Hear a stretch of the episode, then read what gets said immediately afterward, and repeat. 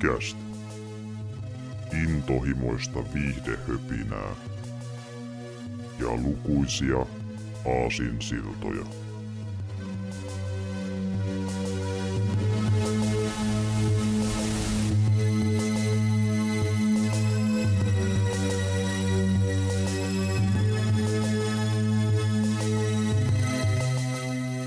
Morjesta ja tervetuloa Geekkicast-spesiaalijakso 62 pariin. Täällä ovat tuttuun tulin paikalla Severi sekä Jarmo. Terve, terve. Morjesta. Täällä ollaan jälleen spesiaalin merkeissä ja tällä kertaa me palataan hyvinkin tuttuun aiheeseen. Viimeksi kun me vedettiin spesiaaliin, me taidettiin vetää, mitä me itse asiassa vedettiin spesiaaliin, en muistakaan tarkalleen, hetkinen. Se taisi olla ootapas nytten, se liittyy jollain tavalla varmaan tohon. Olisiko se ollut ehkä Bad Batch viimeisin? Taisi muuten olla itse asiassa. Eiköhän se ollut se Bad Batchin eka puoli, joo, taisi olla. Mun mielestä siitä antoi sen jälkeen, mutta mä en nyt vaan muista millään, että mikä se toinen tuli. Joku toinen tuli sen jälkeen, mutta kuitenkin Bad Batch, sitten oli jotain, ja nyt palataan jälleen taas Star Warsin pariin tällä kertaa. Mutta ei Bad Batchin merkeissä, vaan The Mandalorianin merkeissä, joka nyt palasi Disney Plussaan. Ja tosiaan tässä vaiheessa, kun me nauhoitellaan, niin sarjasta on tullut pihalle 4 jaksoa kolmoskaudesta. Ja voi olla, että kun jakso julkaistaan, niin 5 on jo tullut, kun tämä nauhoitellaan vähän ennen sen julkaisua, mutta katsotaan.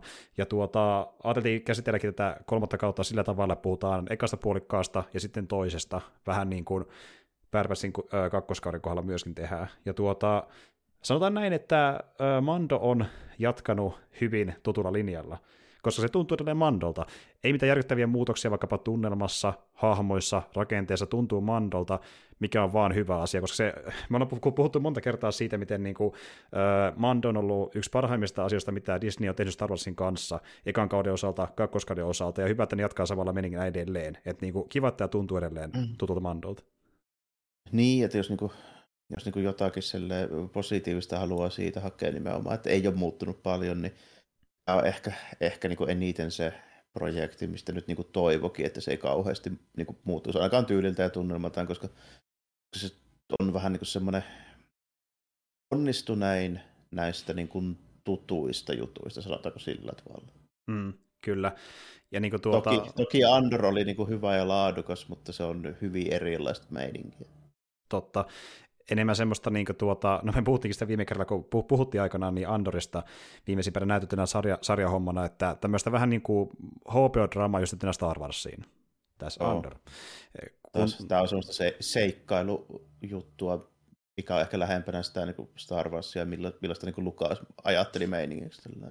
Jep, ja tämä tuntuu sen takia mun mielestä enemmän Star Warsilta, ja mä oon edelleen sitä mieltä, että vaikka Andor on hyvä, niin se on mulle enemmänkin hyvä poikkeus, koska nyt on käynyt nimittäin semmoinen homma, että toisaalta taas jotkut on sitä mieltä, että Andorin pitäisi olla vähän niin kuin se uusi suunta, että siihen pitäisi viedä Star Warsia, ja se näkyy niin muun muassa vaikka siinä, että kun katsotaan ihmisten kommentteja se kolmoskaudesta, niin joku oikein pettynyt siitä, että tämä tuntuu niin vähän Andorilta, eli nyt tuli tämmöinenkin katsojakuntaa aika Andorin myötä sitten, että ne oikein...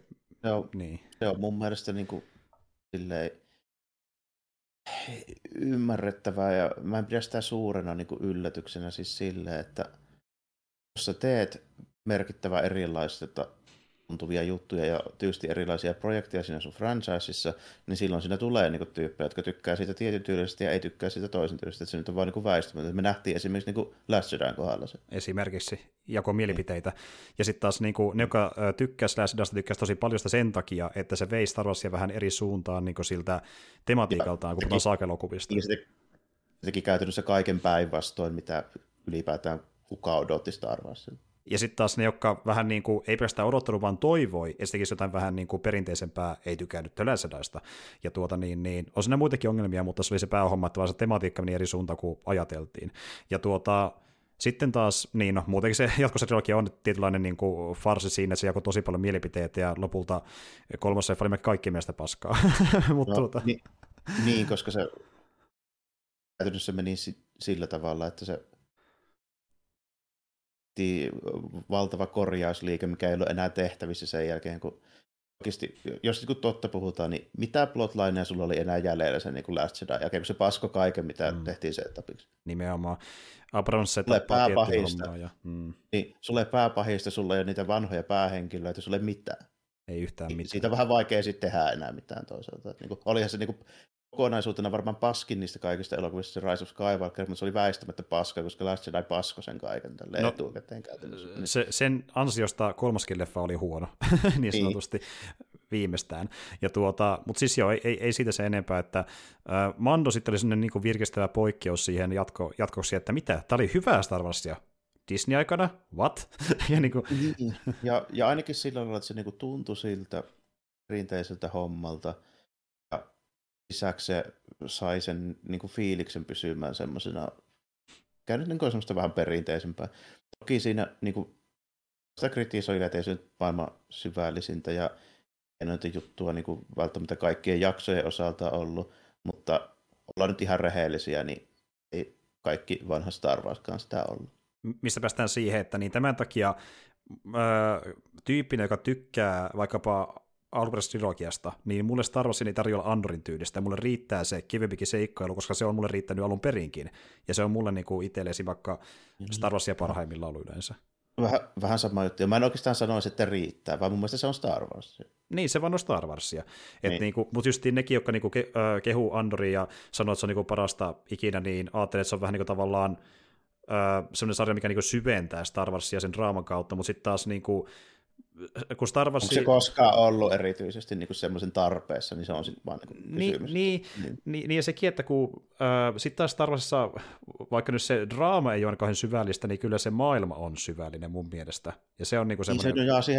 Se nojaa siihen maailmanrakennukseen ja joidenkin hahmojen semmoiseen niinku hyvään tarinankaareen, mutta se niinku...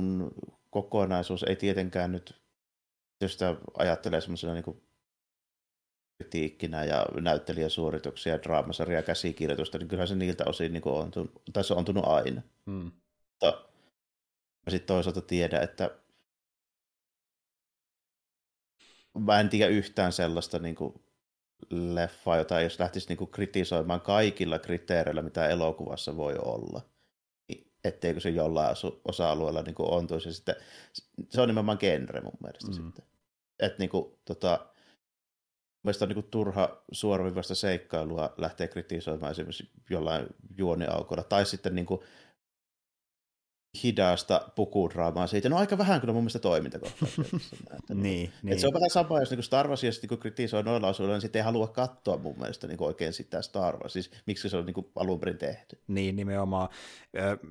Mistä päästään siihen, että niin jos vaikka on tyyppi, joka tykkää vaikkapa sanotaan vaan Andorista, niin silloin se kyllä mennään enemmän sitä, että sä et ehkä kuitenkaan tykkää niinkään Star Warsista. Oikeasti Star Warsista, niin ehkä enemmän vaan ylipäänsä jostain skifi-draamista. Tämä voi kuulostaa ketkiippaamiselta, mutta kun ikävä kyllä se vaan pitää paikkansa, Star Wars on tietyn tyylistä alun perinkin, ja se, että siinä on pysynyt tietyt elementit, vaikka oikein trilogiasta edelleen olemassa jollain tasolla, pitänyt se myöskin hengissä, kun sen se tekee hyvin. Niin se, että jos sitä viedään liikaa toisen suuntaan, niin voi myöskin muuttaa sitä, mitä Star Wars on, sillä se ei enää täysin tunnistakaan sellaiseksi. Ja... Niin, tai sitten nimenomaan näin, että Star Wars, vähän niin kuin se ongelma on aina ollut se, että siinä ei varsinaisia spin-offeja, vaan kaikki on sitä samaa.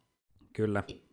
Itse on vähän silleen, että jos sitä radikaalisti muutetaan, niin se ei ole välttämättä sitä meikäläinen esimerkiksi tilaus. Vuonna 1984. Niin. Justiin näin. Ja mikä siinä se on ihan ok, että tykkää sitä Andorista, mutta justiin itse on silleen vähän puristi, että kun tykkää ihan vaan oikein Star Warsista, niin maistuu sitten myöhemminkin saman tyylinen. Niin se, niin. Mulla on se Star Wars. Se niin, kelpaa.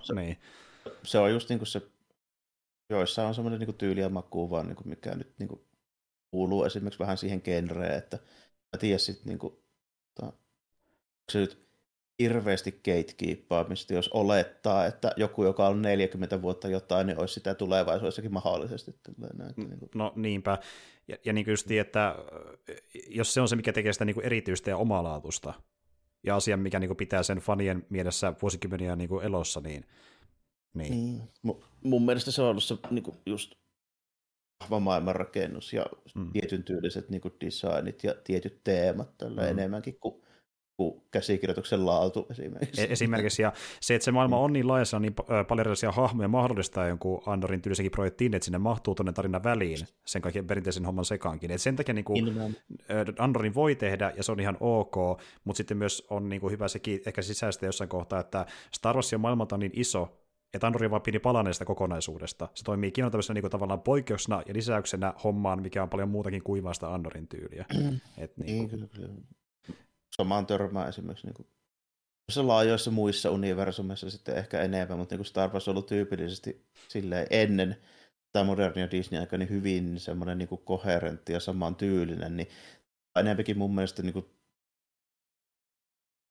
onko se oikea sana, mutta niin se mikä lähimpänä tulee mieleen, niin on mulle se, että se, niin kuin, se tyylisuuntien muutos ja niin kuin niiden projektien niin kuin erilaisuus keskenään, niin se on niin kuin aiheuttanut tämmöistä niin kuin kaatumista ja niin kuin, mä voisin melkein sanoa tämmöistä niin kuin fanikunnan oireilua tälleen tietyllä tapaa, niin kuin, että niin kuin se on ollut vähän sellainen,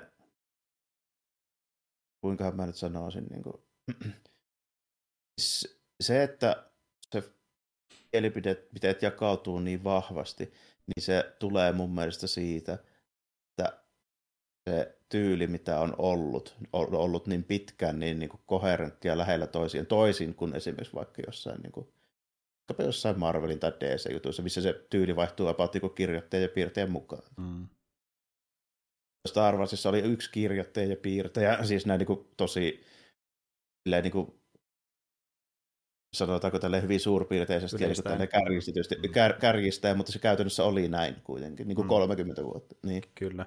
Ja sitten toisaalta, kun tehtiin vaikka jotain sarjakuvahommia niin elokuvien jälkeen alun perin, niin nekin meni niiden elokuvien hengessä tunnelmalta ja tyyliltään. Ne laajensi sitä niin kuin maailmaa jo ja tuli lisää jatkotarinoita, mutta ne tehtiin niiden leffojen hengessä.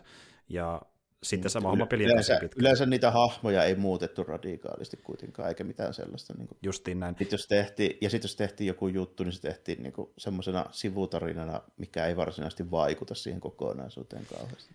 Ja kun tuolla tavalla rakennetaan vaikkapa OK-hahmoja vuosikymmeniä, niin eipä ihmekään, että tulee vaikka joku Last Jedyn leffa ja porukka on vihaisia sille. Silleen ihan ymmärrettävää, koska niin kuin, jos nyt on joku tommoinen niin tärkeä juttu, mitä on seurannut pitkään, niin kyllähän se vähän suututtaa, jos sille niin tehdään jotain sellaista, mitä sitten haluaisi, että se tehdään, mutta niin kuin, se on vaan sitten vähän kaksipiippuinen homma, että samalla kun niistä niin kuin, miettii, että minkälaista haluaa, niin samalla kannattaa myöskin ottaa huomioon, niin kuin, että sen omistaa Mikki Hiiri Corporation, etkä sinä, enkä minä, että se vaan nyt on näin. Kyllä, ja toisaalta se on enemmänkin niin kuin tietyllä tavalla vähän niin kuin siunaus, siis, että tulee niin kuin jotain, mikä iskee itselle, koska chanssi on se, että voi tulla jotain ihan muutakin. Sä et ole niistä juttuja päättämässä, mitä ne julkaisee kuitenkaan siellä. Et niin kuin. Se valitettavasti nyt on vaan niin kuin hyväksyttävä, että mitä enemmän tehdään, niin enemmän tulee sellaista, mistä sä just et tykkää. Justiin näin.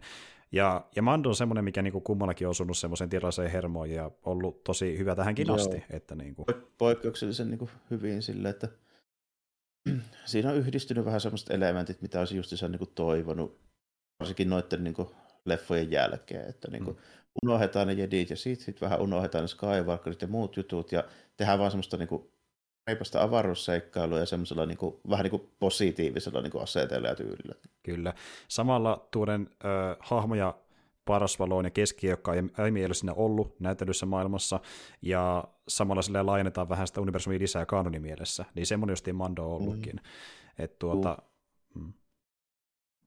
Se on niin syytellyt ihan hyvin semmoisessa vähän niin kuin omassa lokerossaan niin sillä tavoin, että on lähtenyt liikaa silleen, niin kuin keulimaan sen, tavallaan sen niin ison kokonaisuuden kanssa.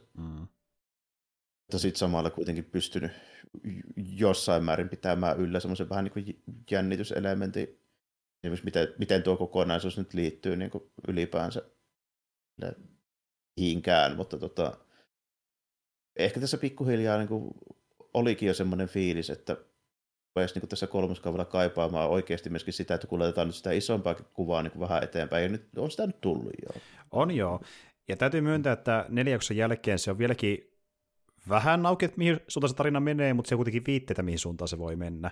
Et niin kuin, se on hyvin se nyt asettanut sen tarinan.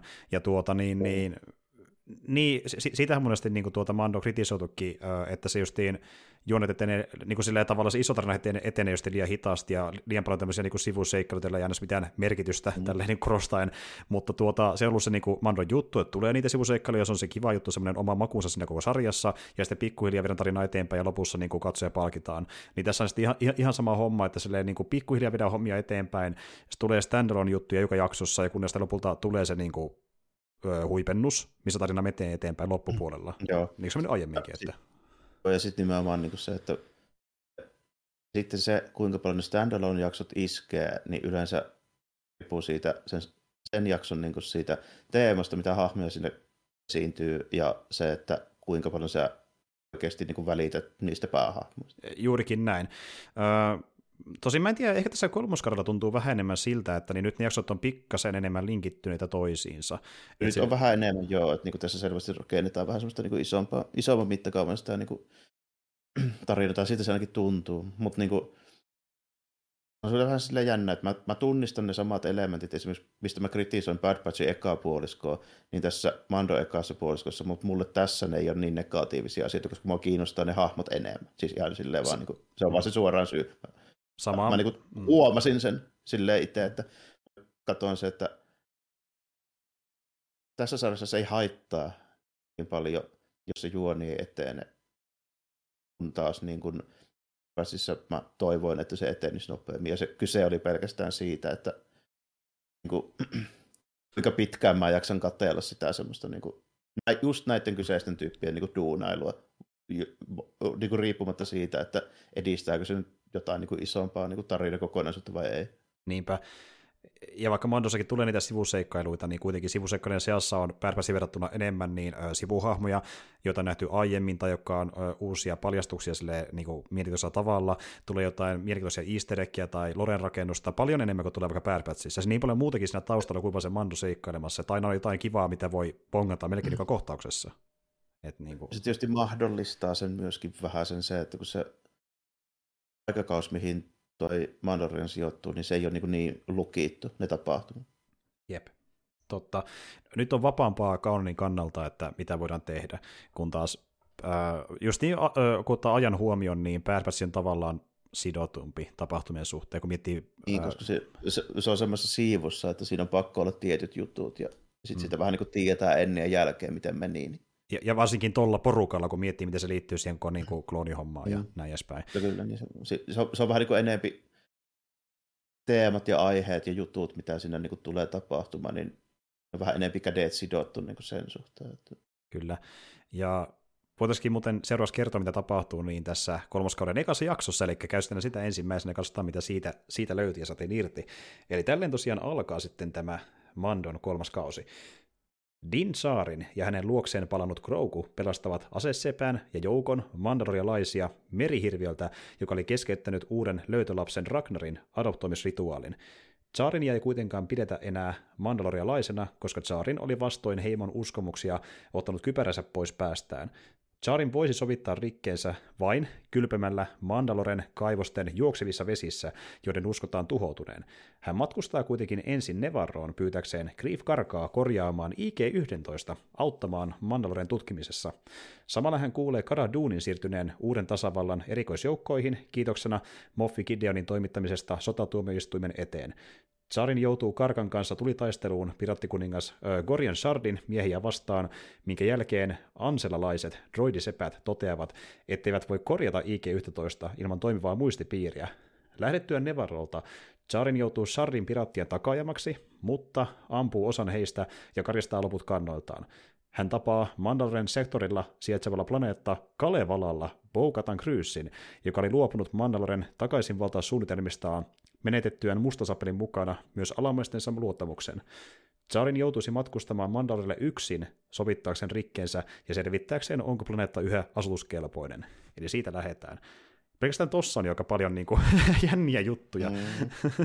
Toi, niin kuin, se on vähän niin kuin monestakin paikkaa vielä. Että meillä on niin kuin, Expanded Universe torilla tavataan name drop, eli toi Kalevala, joka on niin kuin, yksi noista sen niin kuin, Mandalorian-planeetan, niin olikohan se planeetta vai kuu, mä en nyt ole ihan varma, mutta kuitenkin.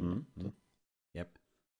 Mutta kuitenkin, ja sitten sitten tässä on toisaalta niin kuin jatko-osa trilogia, ne se Babu Freak, se kyllä. Kukäppilän nimi, joo. Kyllä, Rise of Skywalkerin suurin tähti, varmaan jopa oikeastikin. Niin. Hänen rotuunsa sitten tulee tässä, niin yrittää korjata IGtä, mutta sitten toteaa, että no can do, hakekaa muistipiiriä. Koko tämä homma, että koitetaan korjata IG, sitä mä kyllä osannut ottaa. Jännä, niin kuin, että miksi se nyt niin kuin siihen välttämättä tarvittiin, mutta okei, ehkä se tuli vaan niin kuin mieleen, koska se niin kuin, vähän niin kuin varsinkin alkupuolella sarjaa, niin enempi ehkä keskeinen osa sitä että se ei luota droideihin, ja sitten IG-11 nyt sattuu olemaan semmoinen, mihin se voisi luottaa. Mm. Nyt tuli varmaan sen takia mieleen että tämmöisen, mutta joo, tässä niin, ja sitten se oli tietysti tälleen, mä iloinen, että Swamp Thing on löytänyt uusia duuneja, kun se sarjalla päätetty. Kyllä, Swamp Thing, piraatti siellä ohjelmassa alusta. No. Aikamoista. Se oli ihan kivan näköinen. Joku vähän sitä kritisoi, mutta mä olin vaan silleen, että ihan hauskan näköinen otus, että mikä siinä, että... Ja, ihan ok. Ja se aluskin oli tosi jännä yhdistelmä, kun niin kuin Eclipse Star Destroyerin muotoinen, mutta paljon pienempi. Se Eclipse Star Destroyer on sekin Expanse Universe juttuja.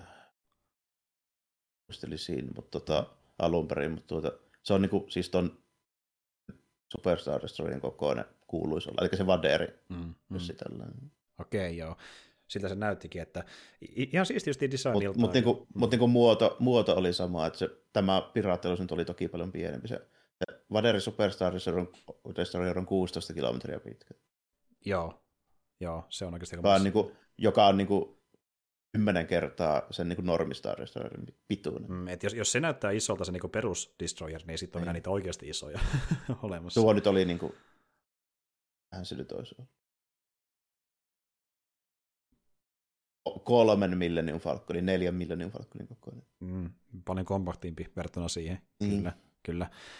Ja mitäs muuta? Niin ja sitten me ylipäätään nähdään niin toiminnassa myöskin tämä Mandon uusi alus, jota on nähtykin jo toisessa sarjassa aiemmin. Joo, niin ei sitä joo, mä sekoitin sen tällä justiinsa nimenomaan, että kuinka paljon sitä on nähty ylipäätään, mutta ei ollenkaan käytännössä tässä sarjassa. Naboo Starfighter. Joo. Ja ihan hyvä toimintakohtaus, välillä niin kuin lentelyjuttujakin soisi näkevänsä. Varsinkin kun tuossa on aika vähän hahmoja, mitkä niin varsinaisesti paljon lentelee mihinkään. Niin. No niinpä. Ja siis ylipäätään mä oon tykännyt tosi paljon niin tämän sarjan lentelykohtausta. Ne näyttää yleensä tosi niin hyvin koreografioidulta ja kuvatuilta. Ja tässä on ihan sama homma myöhemmissäkin jaksoissa, että ne näyttää tosi hyvältä kaikki, missä niin alukset jahtaa toisiaan. Mä tykkään tosi paljon niistä. Ja joo, yllättävänkin niin hyvän näköistä. Ilmeisesti tässä on vähän taas niin ollut joko enemmän assetteja valmiina tai sitten vähän enemmän aikaa siihen jälkituotantohommaan. Niin, mä olettaisin. Ja just sekin, että kun se ei vastaa, että niinku ajetaan perässä ja väistellään asioita, vaan sitten niinku ne välillä jarruttelee ja vetää uukäännöksiä, ei tiedä mitä kaikki, jos niinku hyödyntää sen aluksen niinku rajoja, mihin se pystyy, niin siinä mennään vielä niinku kivasti syvälle siinä, että mihin tämä alus pystyisi tässä tilanteessa. Niin se on ihan joo, tämä ainakin se tuodaan silleen ihan niinku mielenkiintoisilla tavoilla esille niinku niiden ne erot ja jutut niissä tälleen. Niin kuin sekin vaikka, että kun Mando lähdetään jahtaamaan alukselle, joka ei yhtä ketteriä, niin se myös näkyy, kun ne menee sinne asteroidivyöhykkeelle sitä niin taistelemaan, että niin kuin Mando karistaa ne kannoltaan, koska ne on ketterämpi alus niin kuin selkeästi, ja se on hyvin esitetty. Että... Ja, ihan joo, hyvin siinä mielessä joo, että ne tuodaan niin kuin esille tuommoisia vähän niin kuin välttämättä alleviivata hirveästi, mutta silleen, jos tietää vähän mitä katsoo, niin näkee aika paljonkin kaikkea pikkunyössä. Niin kyllä. Se, niin kuin, miten ne toimii. Ja tämä koko homma, että meillä on tuommoinen alus, meillä on Grogu mukana, missä välissä tämä tapahtui, tämmöisiä kommentteja tuli myöskin tähän ekaan jaksoon, missä on puhuttu aiemmin Jarmon kanssa, että onko se ongelma vai ei, että Grogun ja Mandon jälleen näkeminen nähtiin Boba Fettin sarjassa, eli ei tässä Mandon kolmoskaudella. Että... Se on vähän sama juttu tässä Star Warsissa nyt, mitä itse asiassa,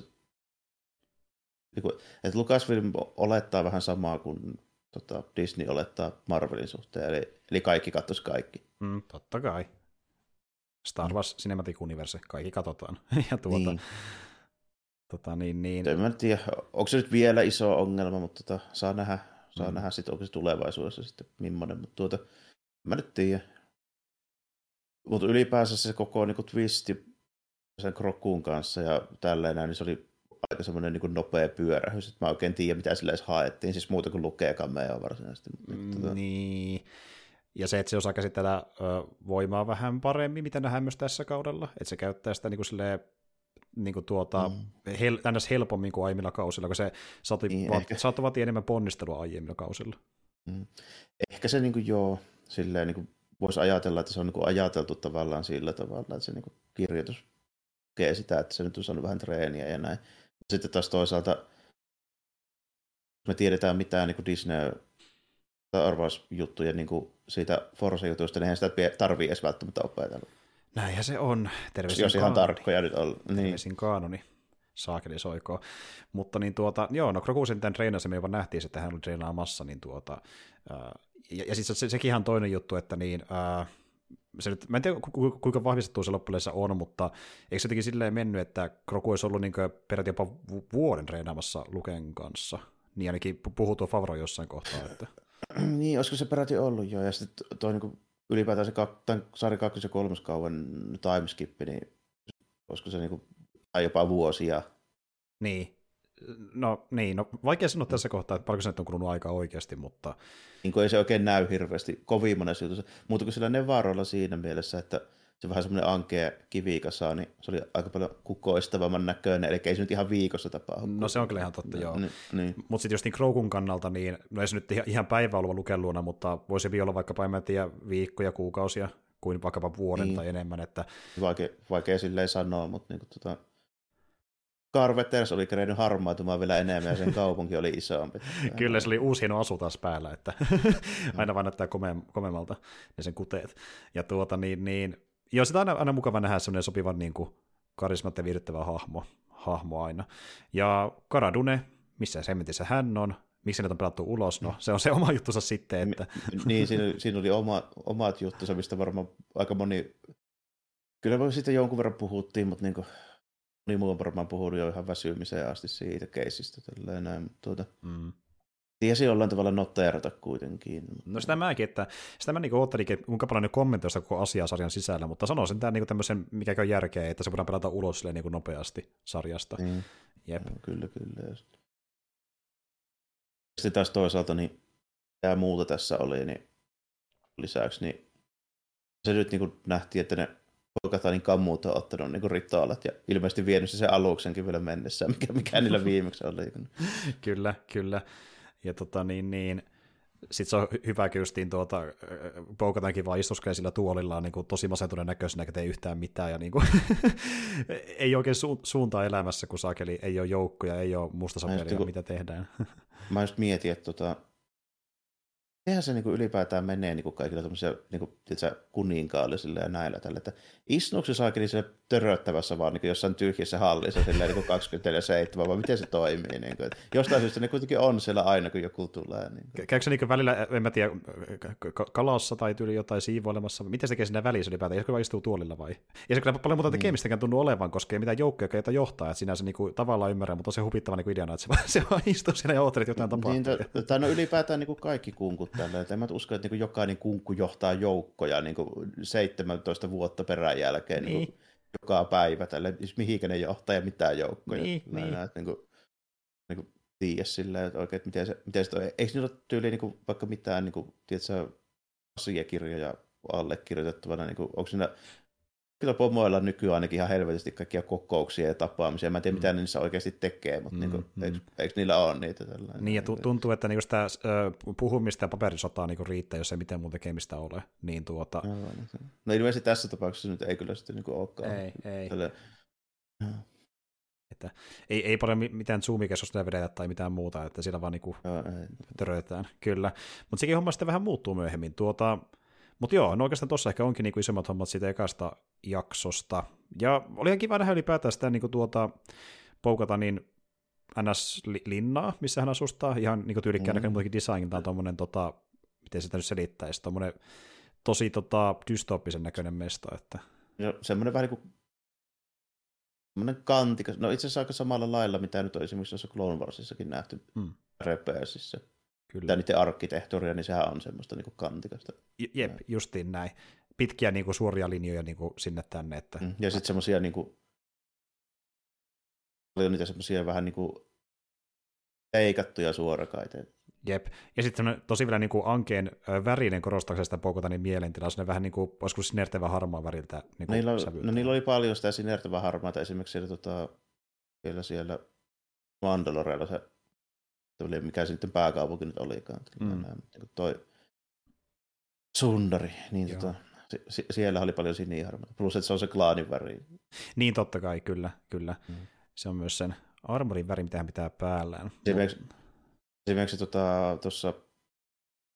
tuossa Repersissä, niin se on, sanopas nyt, sen Reni-kämppä, niin sehän on vähän saman tyylinen, mutta sitten pikkusen erilainen ja vähän eri värejä, eli niillä on sitä keltaista siellä. Joo, se on vähän pirteämmän sävyinen ja niin siinä ehkä vähän enemmän semmoista tilasta koottilaisuutta. Et tuli tuonne niinku vielä askettisempi tavallaan, niin vielä vähemmän yksityiskohtia kuin heidän niinku säpytinkissään. Et vähän erilainen kuin, vähän koristeellisempi ehkä Övereneillä, jos ei ihan väärin muista. Saatan muistaa väärinkin. Sä kuitenkin aikaan, kun on katsonut Rebelsia. Mutta semmoinen harmaa pytinki se oli kyllä niilläkin. Ehkä se johtui siitä, että siellä oli vähän enemmän juttuja, kun siellä oli enemmän porukkaa. Sekin saattaa vaikuttaa siihen, kuitenkin tuoli aika autio paikka, että Bo-Katan yksin sillä istuskelee tuolillaan. Mutta se on aika pitkälti se eka jakso, että niinku ihan kivaa actionia, ihan kivaa seikkailua, nähdään tuttuja hahmoja, nähdään Papu Frikin lajitovereita ja IG:tä nähdään vähän, sen siinä pääsee jopa niinku, taika vaiti kehittämään pari lainia. Se oli miten huvittava, se niiden pajaa, se oli vielä semmoisessa hemmetin pienessä kolossa, mihin piti kumarella sieltä ovesta sisään. Kyllä. Minkä takia niillä ei voi olla normaali kokoinen kämppä, kun niitä asiakkaat on kuitenkin normaali kokoinen. Ehkä ne sitten on eri kokoisia pajoja riippuen, mitä ne työstää sillä pajassa itsessään. Että niinhän voi olla niinku isompikin sitten isommille roidelle tai isommille laitteistoille mahdollisesti. Mutta sekin just, että tuo rotu itsessään on tuollainen vähän niin kuin tavallaan roidimekaanikko-rotu. Sen fiilissä on se menee Star Warsissa aina silleen, että se mitä se kyseinen tyyppi nähdään, jos se on uusi hahmo, niin se mitä se ensimmäisen kerran nähdään tekemässä, niin kaikki ne on sellaisia. Kyllä. Se on sääntö. Kyllä. Ne voi olla mekaanikkoja, ne voi olla piraatteja, mutta riippuu miten esitellään, se vaikuttaa sen koko rotusta myöhemmin. Kyllä. Mutta ei siinä, ihan kiva. Esimerkiksi jos se pikkuinen lepakko juo Yhopin kanttiinassa jotain bissejä siinä, niin silloin se lepakkoruuden kaikki edustajat on juoppoja. Se menee about näin. Juoppoja lepakkoja, kyllä. Tästä race. Ja ja ylipäätään se oli hauska, miten vaikka nähdään silleen, että jaa kato, IG:n kunniaksi on patsas pystytty, missä osittain patsassa on mukana niitä IG:n jämiä. Ja sille ajattelin, että kiva kunnia-asutus, ja sitten Mando vaan silleen, että lasketteko patsaan alas? Mä olin silleen, että okei, tätä mä en kyllä ottanut ollenkaan. Että. Mikä oli silleen vielä vähän yllättävää, että siitä oli noinkin paljon jäljellä, ainakin sen perusteella, miten oli se posaus oli, niin vähän kuvittelin, että olisi jopa vähän vähemmän. Niin, hän ei tuskin mitään, sillä ainakin mä oletin, mutta näkijän selvisi yllättävän hyvin. Mutta joo, tästä mekin se pitää ehkä pikkuinen eteenpäin, niin voitaisiin katsoa, mitä tapahtuu kakkosjaksossa. Eli niin se kuulostaa tällaiselta, että Jarin matkustaa Tatooinille pyytämään Pelimotolta ja Javoilta ehjää muistipiiriä IG-11. Sellaista ei kuitenkaan löydy, joten Motto myy hänelle pelkurimaisen astromekaanikko-droidin R5D4 tutkimaan Mandaloria IG-11 sijasta. Jarin, Grogu ja R5 saapuvat Mandalorelle, missä R5 katoaa tutkiessaan planeetan ilmakehää. Jarin päihittää pääkaupunki Sundarin raunioissa kohtaamansa alamiteksi kutsutut olennot ja pelastaa R5, joka vahvistaa ilman olevan hengityskelpoista. Jarin ja Grogu tutkivat kaupunkia yhä syvemmältä, kunnes Jarin joutuu rapumaisen kyborgin asettamaan ansaan. Grogu ei onnistu vapauttamaan Jarinia, joten hän ja R5 matkustavat Kalevalaan pyytämään apua Bo-Katanilta. Grogun näyttäessä tietä Bo-Katan päihittää alamitit ja Jarinin pudottaman mustasapelin avulla myös kyborgin. Sen jälkeen hän saattaa Jarinin juoksevien vesien luokse. Kun Jarin on aikeessa kylpeä, pohja romahtaa hänen jalkojensa alta, jolloin Bo-Katanin on pelastettava hänet hukkumiselta. Samalla hän näkee vedessä valtavan mythosauruksen, jolla sitten luultiin kuolleen sukupuuttoon. God fucking damn. Ja tässä kohtaa mä haluan sanoa ensinnäkin sen, että niin tämä oli super Mandalorian tyylistä. Ihan helvetin iso cliffhangerin loppuun ja sitten palataan siellä myöhemmin. Se on tehty aiemminkin näin. Joo, se on ainakin ollut tässä aika tässä sarjassa silleen semmoinen niin kuin ihan mielenkiintoinen juttu, että ne on saanut aina jotain tuommoisia ujutettua sinne tänne. Ylläri cliffhanger juttuja ujutettua vähän sinne.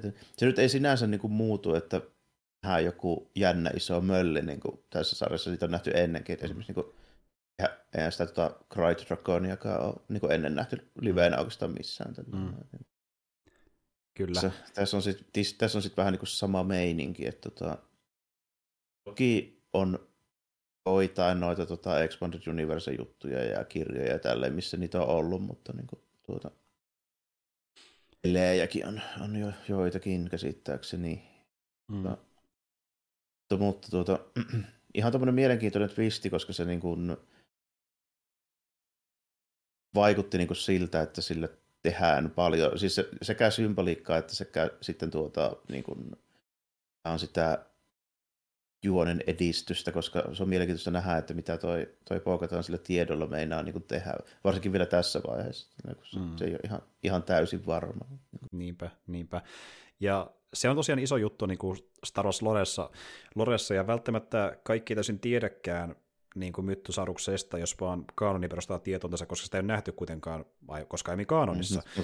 Mutta se on se Boba Fettin logo käytännössä. Se on se Boba Fettin logo. Piti keksiä silleen, kun Loreni syntyi sitten myttosaurus aikanaan. Ja olentoja, mikä on ollut olisi yli jopa kymmeniä tuhansia vuosia niin kuin Legendsissä niin kuin sukupuutossa, ainakin oletettu. Tai ainakin oletettu näin. Tai johtuu siitä, kun ne Mandalor-jutut on pääosin Legendsissä aina niitä vanhoja. Mm. Se vähän niin kuin tavallaan, kun sen sitä niin kuin muuttaa, kun sä Kotor, tai sitten se on ne sarjakuvat, jotka perustuu Old Republiciin tai tälleen näin, niin se on kaikki vähän niin kuin silleen, että en tiedä, onko sitä kukaan moderni tyyppi koskaan kommentoinut, että niiden pitäisi olla sukupuuttoon kuolleita, vai onko se vaan niin, että niitä on viimeksi nähty silloin, koska niitä ei ole nähty muulla. Niin, justiin näin, ja sitten kuinka iso osa silleen niin kuin tavallaan maailman sanottua asiaa, kuinka iso osa on niin kuin joku Wikipedia juttu, missä joku on tulkinnut asiaa. Niin, kuin sitten, nimenomaan näin. Että niin. Ja sitten taas kaanonin suhteen niin on vaan ollut se vahva oletus, että niin sama juttu, niitä oli aikanaan, ei ole enää, mutta kaanonissa oikein... Niitä ei ole vaan nähty, mutta ei sillä ole käyty koko planeetalla, kun Clone Warsissa ja Reversissä, ja silloin ei käyty todellakaan missään skutsissa, vaan sillä Sundarissa, käytännössä siellä keskellä kaupunkia. Ja mä en näkkiseltään muista niissä animaatiosarjoissa niin kauheasti ollut olevan puhetta niin kuin edes myttosauruksista. Saattaa olla ollut, mutta mä en muista ainakaan. Ei niissä puhuttu mitään, kyllä mä muistan. Joo, kyllä. Eli vähän ollut silleen hämärän peitossa, että mikä tämä juttu on kaanonissa. Okei. Ainakin yksi on vielä elossa, kun jumalauta. Se on iso juttu oikeasti. Ja sitten niinku, nyt tämä herätti keskusteluja niinku monien suhteen, niinku vaikka mun kaverin kanssa, että okei, niitä on yksi siellä, onko niitä enemmänkin, miten ne on selvinnyt, onko ne ollut niinku piilossa näiltäpä mandalorialaisilta, vai tietääkö pieni porukka, että ne on ollut siellä, vai mikä tämä homma niinku on. Että paljon kysymyksiä se herättää ainakin, että kun se nähtiin siellä. Joo, mutta niinku, tämän... sarjan kontekstissa mä ehkä näkisin se enemmän semmoisena symbolisena niin kuin paljastuksena tällainen, mikä niin kuin ehkä vähän viittaisi, niin kuin, tai tässä on niin kuin tavallaan kaksiosainen siis meikäläisen keemyksen mukaan, siis toi jakso just tässä loppupuolisko. Tosi vahva tämmöinen niin kuin uskonnollinen niin kuin, semmoinen vivahde siinä mukana, koska sehän käytännössä niinku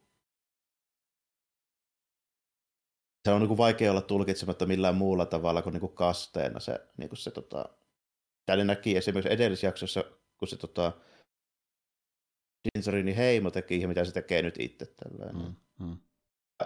Sitten samalla niinku myöskin mitä Bo-Katan tekee, niin se niinku käytännössä liittyy suoraan siihen tällä, että meillä on tietysti niinku toi niinku tehän se. Mä ihan tarkkaan, kun en ole niin ala-asiantuntija niin missään määrin, mutta siis niin mun käsityksen mukaan niin siitäkin on just niin kuin, tavallaan kaksi eri näkemystä. Se, että se, niin kuin, esimerkiksi miten meillä tapahtuu se kaste, eli vauvana niin kuin, laitetaan tälleen näin ja niin kuin, siitä, vai onko se niin kuin, pätevä vai pitäisikö sun itse pystyä niin kuin, tavallaan ymmärtämään ja päättämään se ennen kuin se niin, kuin niin sanotusti toimii. Niin, tässä tulee niin kuin kaksi tapaa tällä, eli Din Djarin tekee sen sillä tavalla nimenomaan, kun se uskonnon mukaan menee, mutta niin kuin, periaatteessa Bo-Katan saa sen saman keissi, mutta se johtuu vaan sen niin kuin, spontaanista teosta, se ei sitä niin kuin, ajattele sen enempää. Hän lähtee pelastamaan Mandoa. Niin kuin, siitä tulee mielenkiintoinen filosofinen ja teologinen kysymys, onko molemmat yhtä lekittää? Niin, justiin näin. Ja, ja sekin, että onko se jopa jonkinlainen niin kuin ennen kautta kohtalo, kun hän näkee sen mythosauruksen. Ja niin justiin tämä, että justiin sitäkin ollaan miettimään ensimmäisenä, että tämä voi antaa tavallaan vähän niin kuin sen motivaation ja kipinä sitten niin kuin Bo-Katanille kuitenkin yrittää ehkä uudestaan saada niitä seuraajia niin, ja olla johtaja tai jotain, kun hän on nähnyt mythosauruksen. Niin, ja mä niin kuin spekuloin sitä just tässä vaiheessa vielä just nimenomaan täysin kahdella täysin päinvastaisella niin kuin mahdollisuudella. Toinen on nimenomaan se, että se on edelleenkin niin kuin lainausmerkeissä ateisti, joka käyttää tätä tilaisuutta hyväkseen siihen, että se saa poliittista valtaa tällä näin. Vai oliko se oikeasti uskonnollinen kokemus, se muuttaa mielensä? Niin, nimenomaan. Et niin, onko se vaan niin kuin tavallaan semmoinen vähän niin kuin tämmöinen työkalu, mitä se hyödyntää? Niin, että onko se keppihevoinen, vai oliko se oikeasti niin vaikuttava kokemus, että se muuttaa niin kuin ajatusmaailmaa? Hänen käsitystään maailmasta. Niin. kyllä, ja omasta historiasta. Ja kun se just niin pitkään puhuu ennen kuin Manduka menee sinne veteen, että joo, että nämä on nyt tämmöisiä perinteisiä rituaaleja, että isäni takia vaan kävin täällä silloin aikana, että en mä nyt usko näin. Oikeastaan ollut, niin nimenomaan näin, että se meni just niin vähän tuolla meningillä. Mut se myöhemmissä jaksossa saadaan ehkä vähän viitteitä siihen, mutta Porki Hämis oli myös ihan siisti mölli, sillä ihan mielenkiintoinen niin design. Tuli vähän mieleen Ghost in the Shell sitä designista ainakin mulle. Vähän tuli joo, ja sitten mä nyt ihan suoraan osaan niin kuin sanoa, että mistä nyt olisi niin kuin vaikutteita, mutta on paljon musta niin kuin dark fantasyä nähnyt, missä olisi niin kuin vähän tollaista tällainen, että niin kuin joka tulee ihmisille mieleen aina tietysti automaattisesti joku Dark Souls ja näin, mutta ei ole sieltä tällä ja näin, mutta mä pääsin ajattelemaan, että jotain Berserkkiä, Warhammeria ja tällaista. Semmoista meininkiä, joo kyllä. Niin. Että niinku, tämmöinen vähän niin kuin aivot kautta palaa päästä jossain koneessa hallitsee sitä tämmöistä niin hyvin synkkää meininkiä. Joo, just näin. Just ja sitten niin miettii sitä droidi, joka sitten niin kiduttaa lopulta niin Mandoikin, niin se on tämmöinen jännä niin tavallaan biotekninen otus, missä on vaikea sanoa, mikä osa on biotekniikkaa ja mikä ei ole, niin että semmoinen jännä sekasikin. Joo, että tulee tommoinen tommoinen rosoisempi tosiaan skifi mieleen, mitä niinku mitä Star Wars nimenomaan ei ole, että ollaan enemmän jollain Warhammer-osastolla. Eli silleen vähän niin kuin yllättäväkin, niin kuin, että tuli tuommoinen otus vastaan, mutta silleen ihan siistiä ja mielenkiintoinen, koska tuommoisia... Joo, jos haluaa tuommoisen vähän kuumottavamman mölli, niin tuo design on ihan hyvä siinä kyllä. Ehdottomasti, ja jonkinlainen luuttaa ja kaksikko, niitä oli kaksi tosiaan siellä. Niin, näin mä oletin, että se on jotain tämmöisiä just nimenomaan. Luuttaa niin paikalle eksyneitä tyyppejä, kiduttaa ne ja mitä nyt tekee niiden ruumiillaan. Tulee mieleen joku tosiaan reviometrisesti tuossa, niin siis noi coolithan on sellaisia, elikkä ne menee hautausmaalle ja syy ruumiita. Totta. Niin... Tulee vähän mieleen samaa meininkiä. Ja sitten nehän justiin vetii sitä niin verta myöskin sitä Mandosta, että miksi se sitä niin vetii sitä, onko se vähän niin ravintoa niille vai mitä ne sillä tekee? Että... Joku vampyyriotus, ei sitä tiedä tälleen, mutta niin hyvin tuommoinen tulee mieleen enemmän just tuollainen vähän toisella niin kuin Star Wars. No niinpä, ja kun se oli noin mielenkiintoinen, ei mitään tarkkaa selitystä mikä se on, niin justiin silleen hyvä, kun kaverikin vaan hoki siinä kohtaa, että mikä tuo on, kertokaa meille, kun niin vaikea sanoa, kun saa yhdistää mihinkään niin suoraan Star Warsissa, että mikä tuo voisi olla. Se on mun mielestä justiin se niin kuin tyypillistä vanhalle Star Warsille, että nähdään paljon tollaisia, mitä ei turhia selitellä. Se on ihan totta. Selittely kuitenkin tullut myöhemmin kuvioihin, että niin miettii vaikka trilogiaa, me nähtiin monta juttua, mistä ei täysin saa sanoa, mitä se on. Ei puhuttu kukaan yhtään mitään. Niin, se on vaan otus. Se on vähän niin kuin melkeinpä vähän niin kuin semmoinen shokkiarvo itsessä, että tulee joku outo otus vastaan, ja sä reagoit siihen, että that's it. Reagoit vaan siihen visuaalisuuteen. Että niin kuin. En mä tiennyt, että mikä se silmä lonkeromölli siellä jätepuristimessa oli. kunnes selitettiin paljon myöhemmin sitten, niin kuin, jep, justiin näin. Eikä mä tiennyt edes, mikä se karvaturi siellä jääluolassa oli. Osa kakkonen muun muassa. Muun muassa. Ja sitten just niin tämmöisiä otuksia, mitkä niin kuin, tosi mielenkiintoisia omin takia, ne vaan näytetään niin sen yhden kohtauksen verran, kuten vaikka tulee mieleen se jättimäinen mato sitten, niin, jonka suuhun mennään tuossa Empire Strikes Backissä, joka siellä asteroidin sisällä. Joo, just näin. Niin siitäkään mitään kerroa, mikä se on. Niin, no esitellään. Vähän niin kuin silleen melkein niin shokkiarvolta, että on se silleen, vau, mikä tuo oli, ja sitten mennään seuraavaan niin monsteria seikkailuun. Joo, se on nimenomaan niin se juttu tämmöisessä hoikkaassa fantasiaseikkailukennossa, että me kohdataan hirviö, mitä kukaan ei ole koskaan enää nähnytkään. Kyllä, ja sitten se päihitetään, ja vaan sille miettii, että olipa mielenkiintoinen ja siisti, niin kuin, että ja sitten seuraava käänne tulee taas niin kuin, hyvin klassista niin kuin, seikkailua, ja se on toinen juttu, mikä niin kuin, toimii Star Warsissa, ja sama homma ollut Mandossakin, että täällä niin kuin, esitellään juttuja, mikä on uutta ja mielenkiintoista. Joo, että esimerkiksi niin kuin,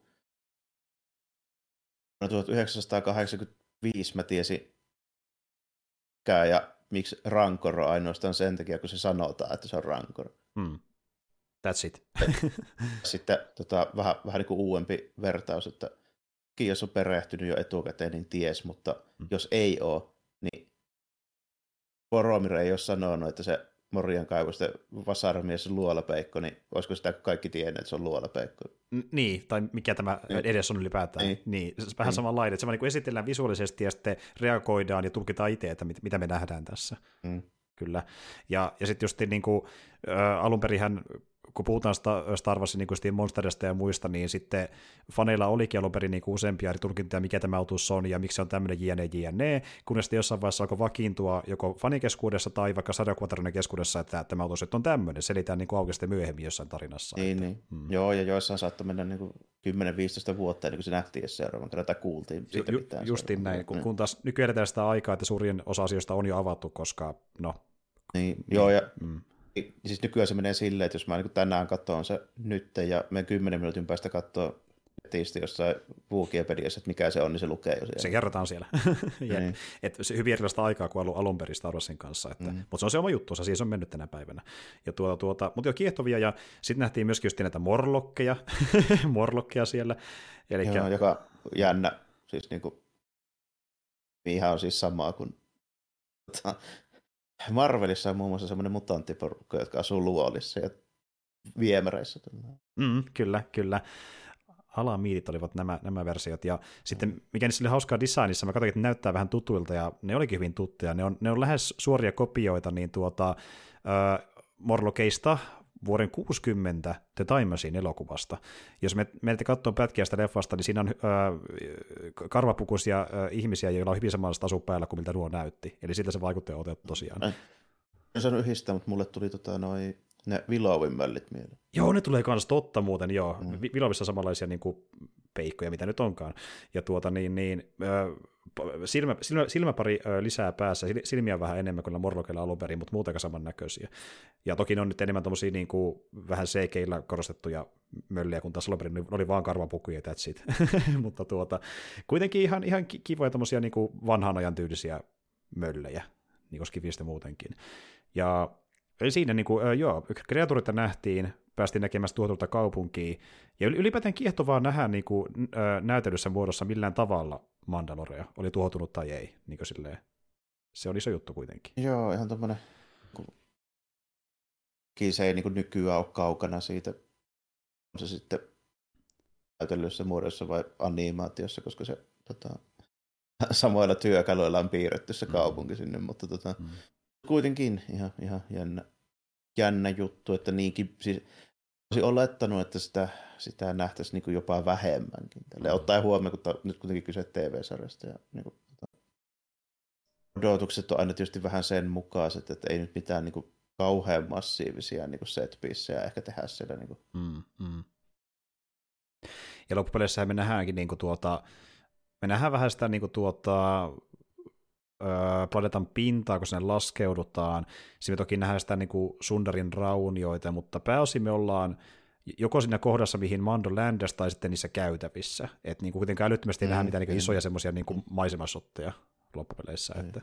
Eipä oikeastaan. Ja sitten, niin kuin, jollekin se saattaa tulla uutisina, miltä se niin kuin, millainen se kaupungin niin kuin rakenne ja arkkitehtuuri, mutta onhan se on ollut Clone Warsissa ja Rebelsissä vaikka kuinka monen kertaan. Kyllä. Ja se on tosi kiehtova semmoinen niin kuin, no, kirjallisesti syvälle menevä kaupunki niin kuin designilta, että tosi siistiä. Kuvun alle louhittu, mikä on niin kuin puoliksi pinnan alle ja puoliksi niin kuin maanpinnan yläpuolella. Kyllä. Kyllä, että niin kuin isompi kuin miltä ulkoa näyttäisi aluksi. Se on niin kuin jännä. Mä en tiedä, pistit sä merkille sitä silloin esimerkiksi Clone Warsissa aikoinaan, mutta se on niin kuin silleen jännä, että niiden ne rakennukset niin kuin nousee ylöspäin ja roikkuu alaspäin niin kuin samaan aikaan. Että periaatteessa olisi niin kuin silleen, että otat niin kuin kaksi modernia, vaikkapa jotain, niin kuin, mitä mä sanoisin, mikä olisi hyvä kaupunki, mikä kaikki tunnistaa. No otat niin kuin New Yorkin niin kuin skyline, niin silleen. Sitten niin kuin katkaiset jokaisen rakennuksen poikki 4. tai 5. kerroksen korkeudelta, äännät sen ympäri mirror-toiminnalla, niin tälleen, ja sitten, niin että se on niin kuin, se sama Chrysler Building on, niin kuin, jos se käy ylös tai alaspäin. Niin justiin, että se on vähän niin kuin joka suuntaan, joo, niin. Kyllä. No. Koska kuitenkin niin pystysuunnassa niin kaupunki levittäytyy niin ylös ja alas, niin rakennuskin menee sen mukaan, että niin jatkuu ylös ja alas. Koska ne on maanpinnalla. Se tavallaan se kupu on myöskin monttu, jolloin siitä tulee niin kuin kupla, ja se on niin kuin molempiin suuntiin, siitä niin kuin pinnan suunnasta katsotaan. Kyllä. Ja se on kyllä tosi hyvin esitetty justiin vaikka siinä Clone Warsissa, ja sinne se pääsee niin kuin kunnolla oikeuksiinsa, kun nähdään sitä, että se on tosi siistin näköinen mesta. Ja niin, kuten Bo-Katan sanoi, että ei kyllä ole parhaimmilla päivillä tämä kaupunki, että se onkin vähän surullisen näköinen se, kun se on vaan tuonne niin kuin raunio, kun tietää, mitä se on näyttänyt aikoinaan, mutta no siellä ei käynyt mitään käynnissä planeetalla, että purkia sun muuta. Ja ylipäätään sekin justi, että se planeetan pinta on niin sitä kristallisoitunutta niin kauttaaltaan, niin sekin on ihan kiehtovan näköinen semmoinen niin erikoinen se materiaali siellä planeetan pinnalla. Ja tuli muuten mieleen, että se Living Waters, niin onko sitä muuten mainittu missään kohtaa edes missään animaatiohommissa, että siinä on semmoinen miestä, kun mä en muista tarkalleen. Ei mun käsittääkseni. Joo, että sekin on niin uusi juttu, okei. Aika paljon saa kuitenkin uutta juttua niin Mandalorin suhteen tässä Mando-sarjassa, että ihan mielenkiintoista. Ja niin, sen verran vielä siihen mythosarukseen liittyen, että niiden, jotka ei tiedä, niin tosiaan, no syy, miksi se on symbolina, miksi on niin iso juttu, niin päättäen ollen mandorialaisille, on se, kun aikanaanhan se niin tavallaan sen koko kansan, vähän niin kuin se ensimmäinen johtajahahmo, niin sehän kesytti yhden semmoisen mythosaurukseen. Se niiden eka bossi, niin kesyytti semmoisen, ja se käytti sitä vähän niin kuin silleen. Ratsasti menemään. Kooneen symbolina ja tällainen, mutta niin kuin,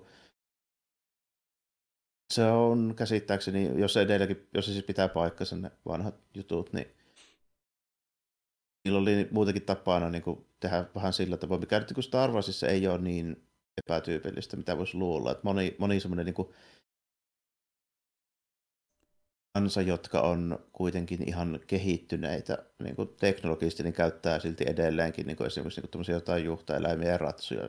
Tällainen, että niinku, niilläkin oli tapana kuitenkin niin käyttää niitä mythosauruksia ja käyttää, en muista se elukan nimeä, mutta niillä oli ihan niinku,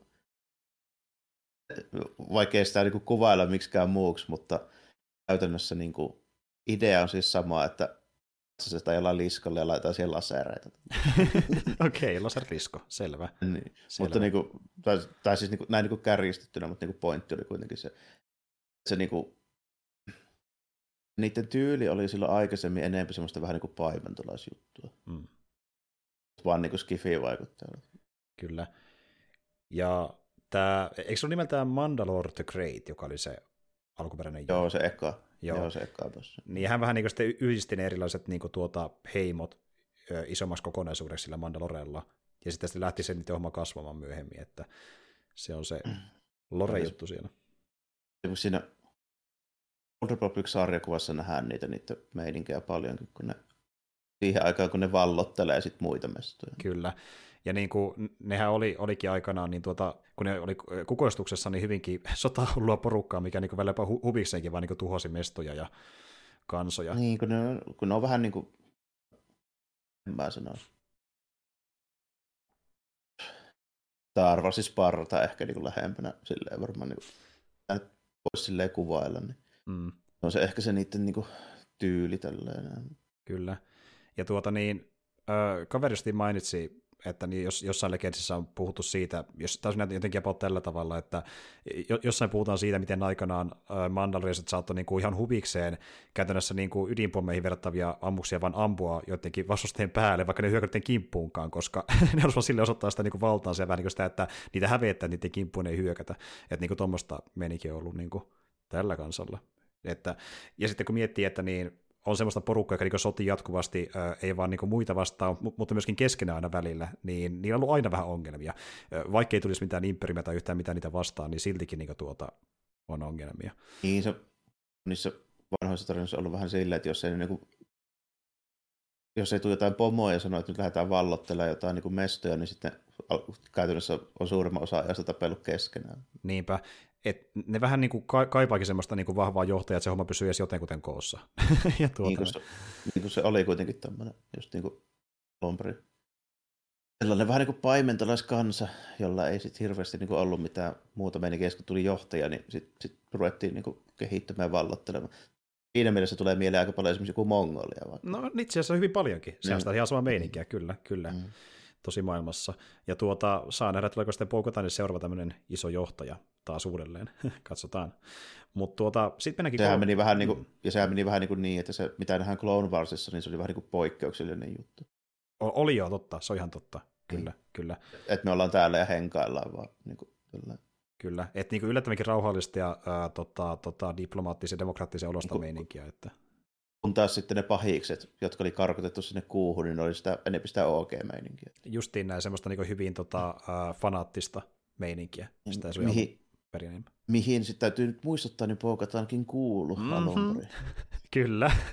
Hän kuului siihen niin ääriporukkaan niin sanotusti. Niin, se oli se, olikohan se peräti niin kuin kakkostyyppinä siellä Death Watchissa silloin, kun se eka kerran nähtiin se porukka.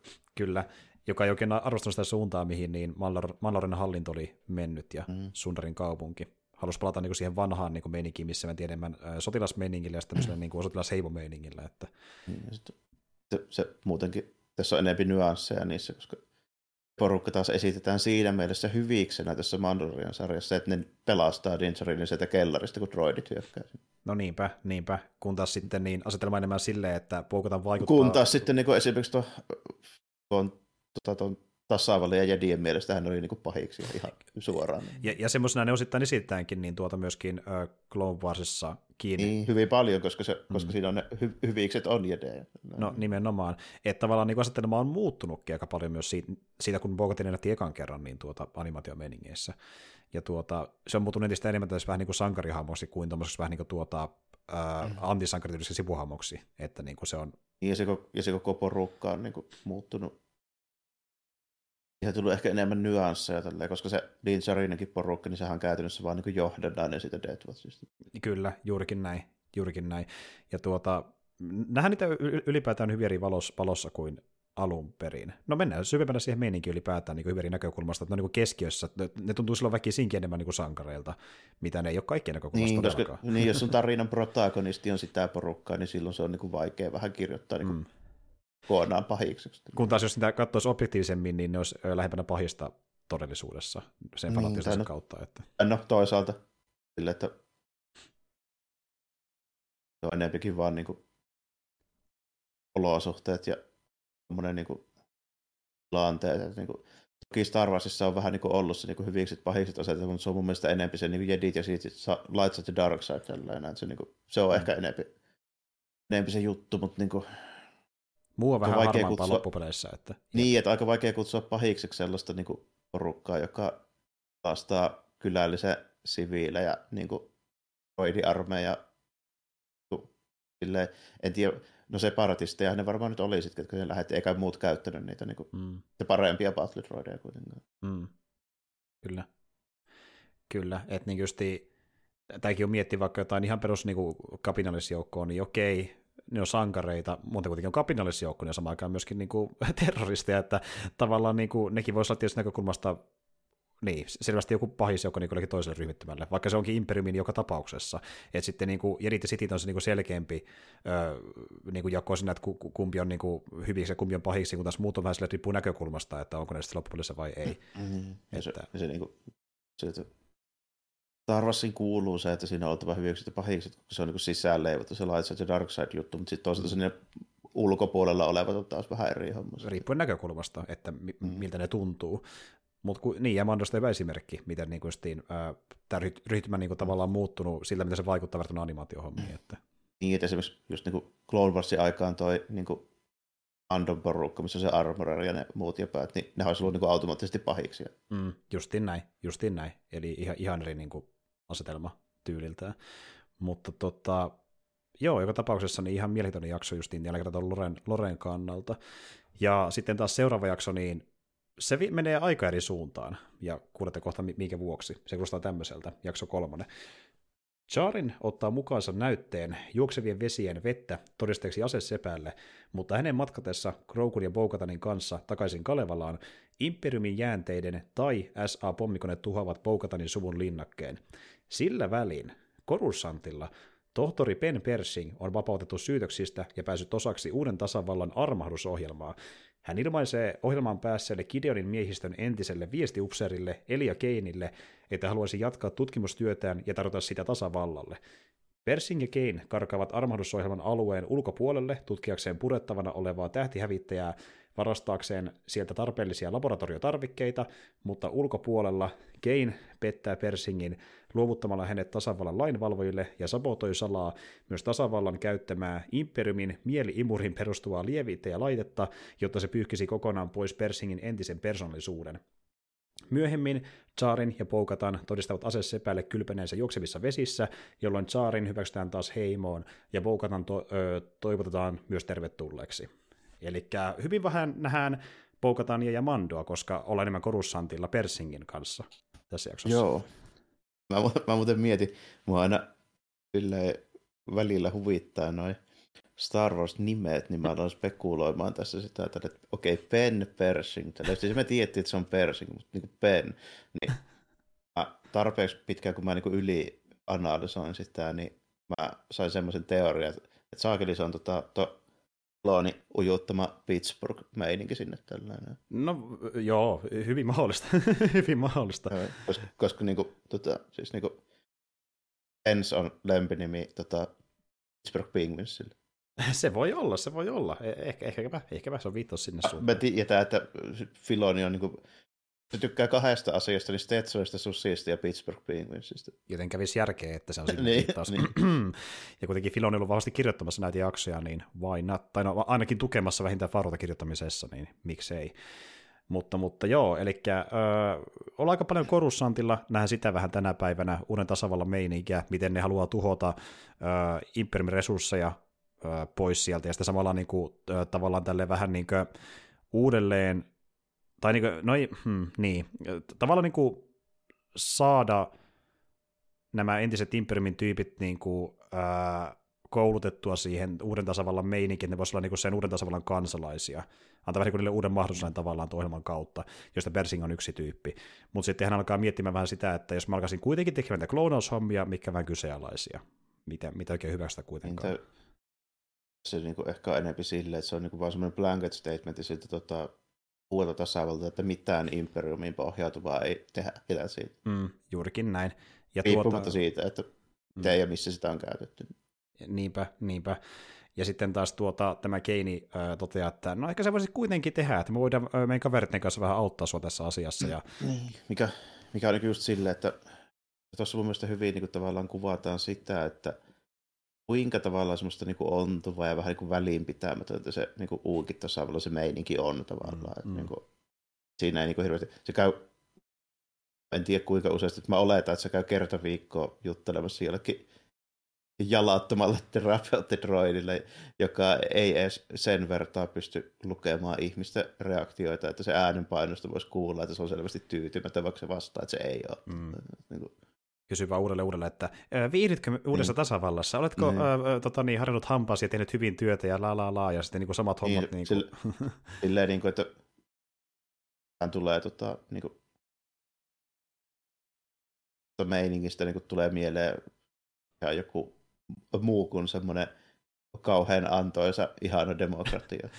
Hyvin niin dystoppista meininkiä mun mielestä. Niin, että niin kuin, silleen just se voi olla sitten vähän niin kuin montaa mieltä myöskin siitä, että haluaako Star Warsin niin kuin niin kuin periaatteessa toi on siinä mielessä ehkä sopiva kuvaus sille uudelle tasavallalle. Että jos se meininki oli totta, niin sä melkein toivot, että ne epäonnistu. Mm.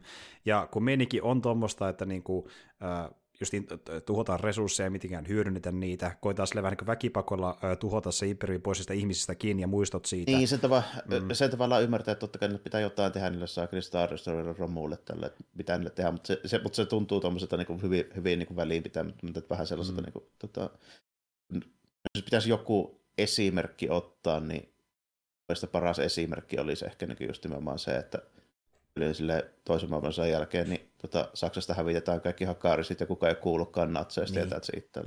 Niinpä. Ja niin kuin ylipäätään menikin jo semmoinen, että ei täysin oletetakaan, että oletetaan, että niin, todennäköisesti kukaan ei tule enää pilaamaan meininkiä soluttautumaan tai tuhoamaan yhtään mitään, niin myöskin jotain pois käytöstä vaikka jotain militarisia juttuja, ja oikeastaan vain enemmän siihen niin tavallaan sen yhteiskunnan rakentamiseen ilman mitään niin kuin turvaa, koska uskotaan, että mitään uhkaa ei enää ole. Ja toisaalta se myös on vähän niin kuin tämmöistä jälkikäteen korjaamista jatkossa trilogian kannalla. Kun menikin on tuommoista, niinpä ihmekään pärjätään First Orderiin aikana. Niinpä, aivan nimenomaan sillä, että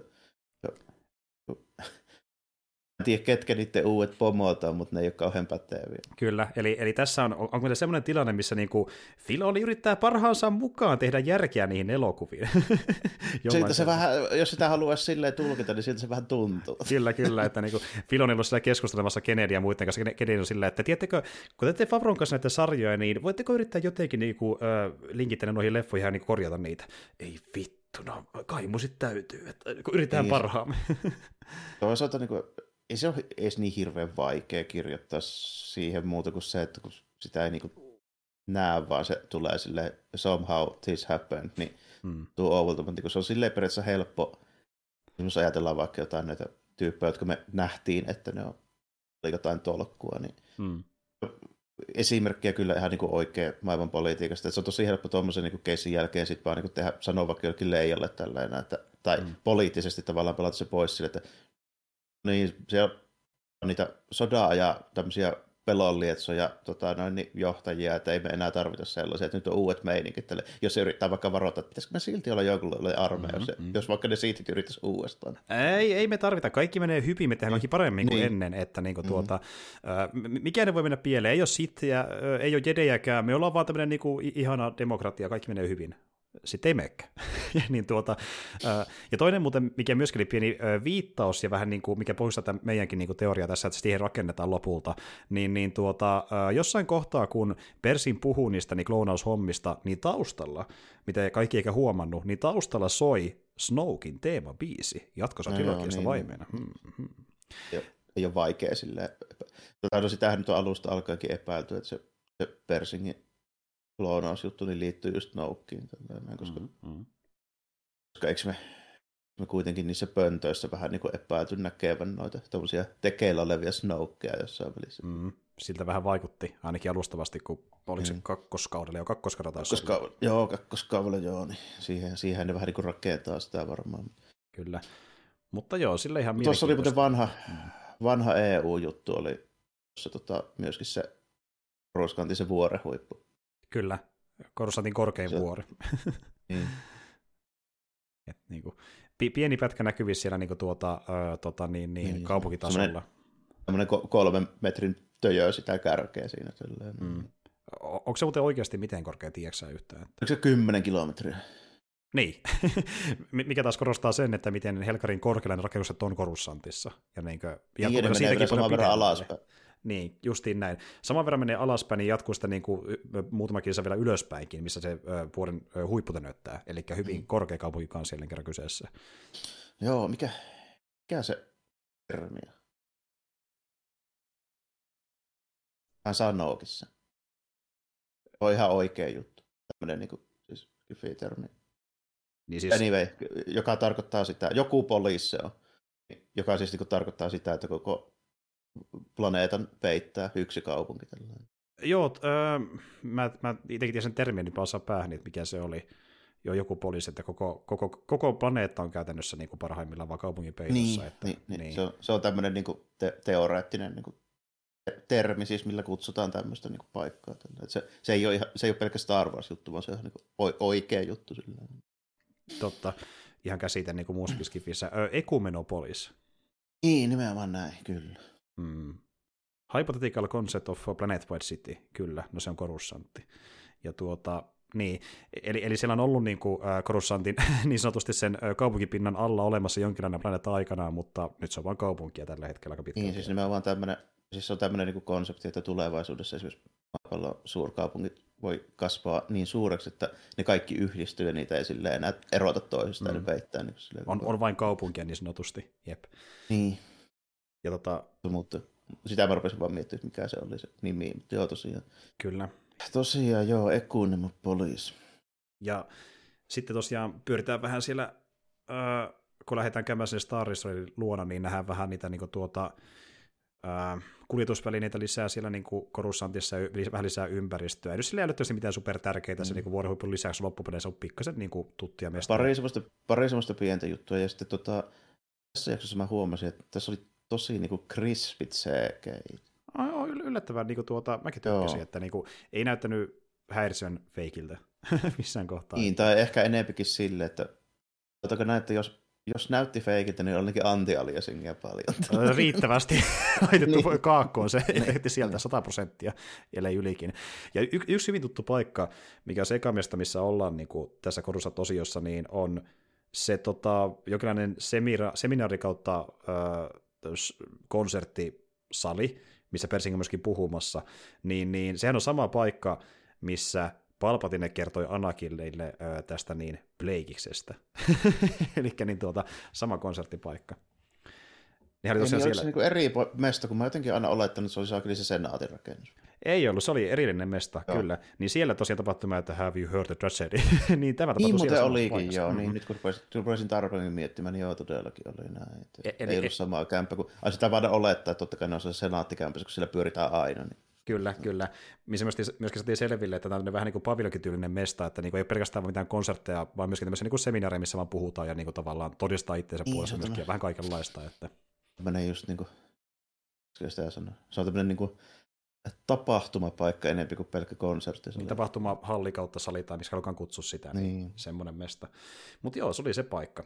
Ja mutta joo, sitten mennään sinne Star Destroyerille lopulta ja siellä sitten niin todetaan, että aika helposti päästään Sneakkonen läpi ja hommaan niitä labratarvikkeita. Ja se oli niin kuin mullekin jopa vähän yllättävää, että ne kaikki kamat mahtui niin yhteen vaan tyyliin laukkuun. No ei se nyt sanonutkaan muistaakseni muuta kuin, että se tarvitsee vain jonkun edes semmoisen niin kuin, jonkun tommoisen kenttäversion siitä niin kuin, sen niin kuin, niistä niin kuin tyyliin varmaan joku tommoinen niin lukio niin kuin kemistin vehkeet about tällainen. Ei se nyt ollut, mä en nyt olettanutkaan, että sillä Pershingillä olisi ollut niin kuin tarkoitus oikeasti mitään saakeli Snokea ruveta siellä kloonaamaan, vaan niin ihan oikeasti niin kuin, silleen vaan niitä jotain. Niin.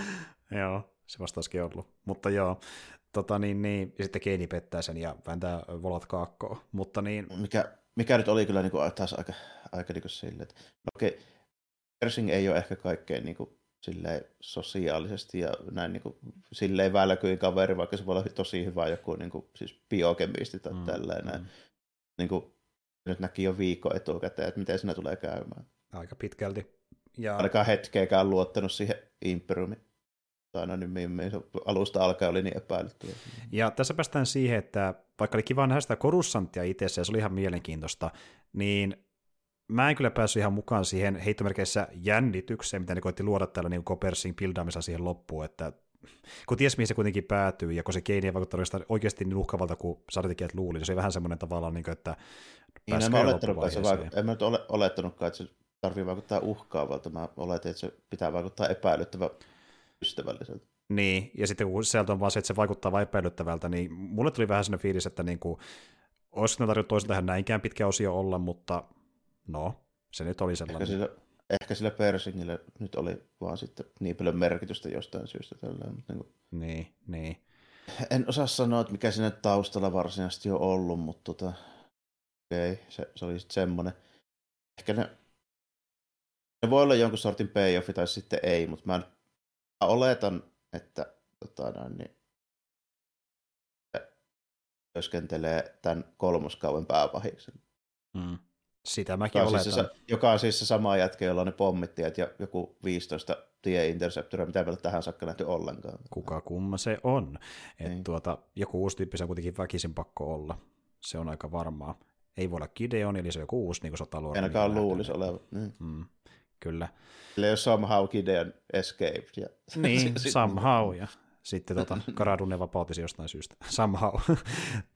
Mut joo. Niin, sille ihan mielenkiintoinen, ehkä vähän liian pitkään venytetty mun mielestä koko keissi, mutta sille ihan mielenkiintoinen. Ja itse asiassa koko tämä keissi, me nähdään Pershingiä tuolla Corussantilla, niin sehän on jääne sarjasta, mikä ei tapahtunut, koska aikanaan hän oli myös semmoinenkin sarja tulossa kuin Rangers of the New Republic, missä olisi ollut Karadune keskiössä, mutta oho, hupsista keikkaa. Mä myöskin epäilen, että näissä muissakin jutuissa vähän niin kuin välillä haiskahtaa sellainen, että siinä on niin kuin matskua, joka on kirjoitettu tai kuvattu niin kuin muuhun kuin just tähän sarjaan. Esimerkiksi Boba Fettissä oli samaa tälleen, pistä mä en ole varma, mutta se ehkä johtui siitä, kun se oli kirjoitettu leffaksi. Kyllä. Sitten itse asiassa niin kuin toi Andor oli ainoa, joka tuntui siltä, että se oli kirjoitettu sellaiseksi, kun se kuuluu olla. Aika pitkältä. Ollaan, mutta niin. Aika pitkälti. Mut tuntuu siltä, että onhan ne pääosin tuntuu siltä, että tälleen tämä on mennytkin varmaan alun perin apauskrittissä, mutta sitten on juttuja, mitä on lisäty niin kuin myöhemmin sinne väliin, mikä on selkeästi jostain muualta napattu. Että niin kuin mahdollisesti käytetty just niin kuin hahmoja ja konsepteja ja tällainen, mitkä nyt niin kuin on koettu, että me halutaan nämä nyt tänne, tai sitten meillä voi olla vaikka kuvattu jotain jo hommia, tulee jotain niin kuin aikarajoitteita ja tämmöisiä näin, ja niitä juttuja vekslataan ja muutetaan muutenkin niin paljon, varsinkin kun tietää, että miten toi niin kuin, se jälkituotanto toimii. Eli se niin kuin, toimii sille, että kukaan ei tiedä yhtään mitään ennen kuin minuuttia ennen kuin se pitää julkaista. Justiin näin. Ja sitten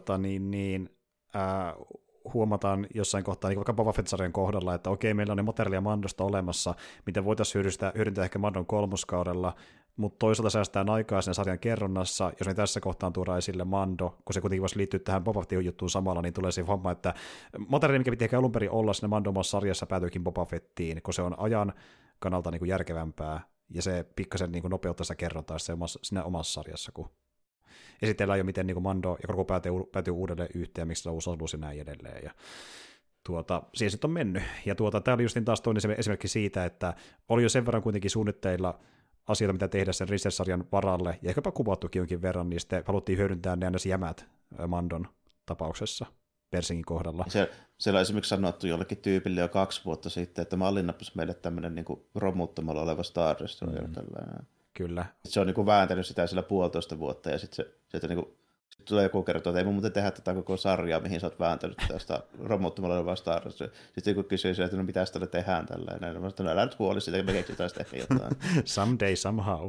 Ja toisaalta sekin on myöskin niin kuin hyvin perinteis Star Warsin, että niin kuin jämiä hyödynnetään myöhemmin, tai jotain, mikä leikattiin pois. Puhutaan vaikka konseptitaiteesta, mistä on, niin kuin, sanotaan vaikka joku alkuperäisilogian konseptitaidejuttuja, mikä ei koskaan päätynyt lopullisiin designeihin elokuviin. Niitä on myöhemmin hyödynnetty kokonaan uusissa hahmoissa ja kreatureissa, vaikka animaatiosarjoissa ja live action sarjoissa ja näin edelleen. Että niin kuin tavallaan kaikkea, mitä ei ole vielä käytetty, niin hyödynnetään jopa vuosikymmenen myöhemmin Star Wars-jutuissa. Joo, tosi paljon niin kuin, jotain McQuarrie-juttuja on niin kuin, käytetty johonkin eri hahmoihin tai vähän muunnantuna paljon myöhemmin. Sama jotain niitä varhaisia ILM-kin hommia. Tälle.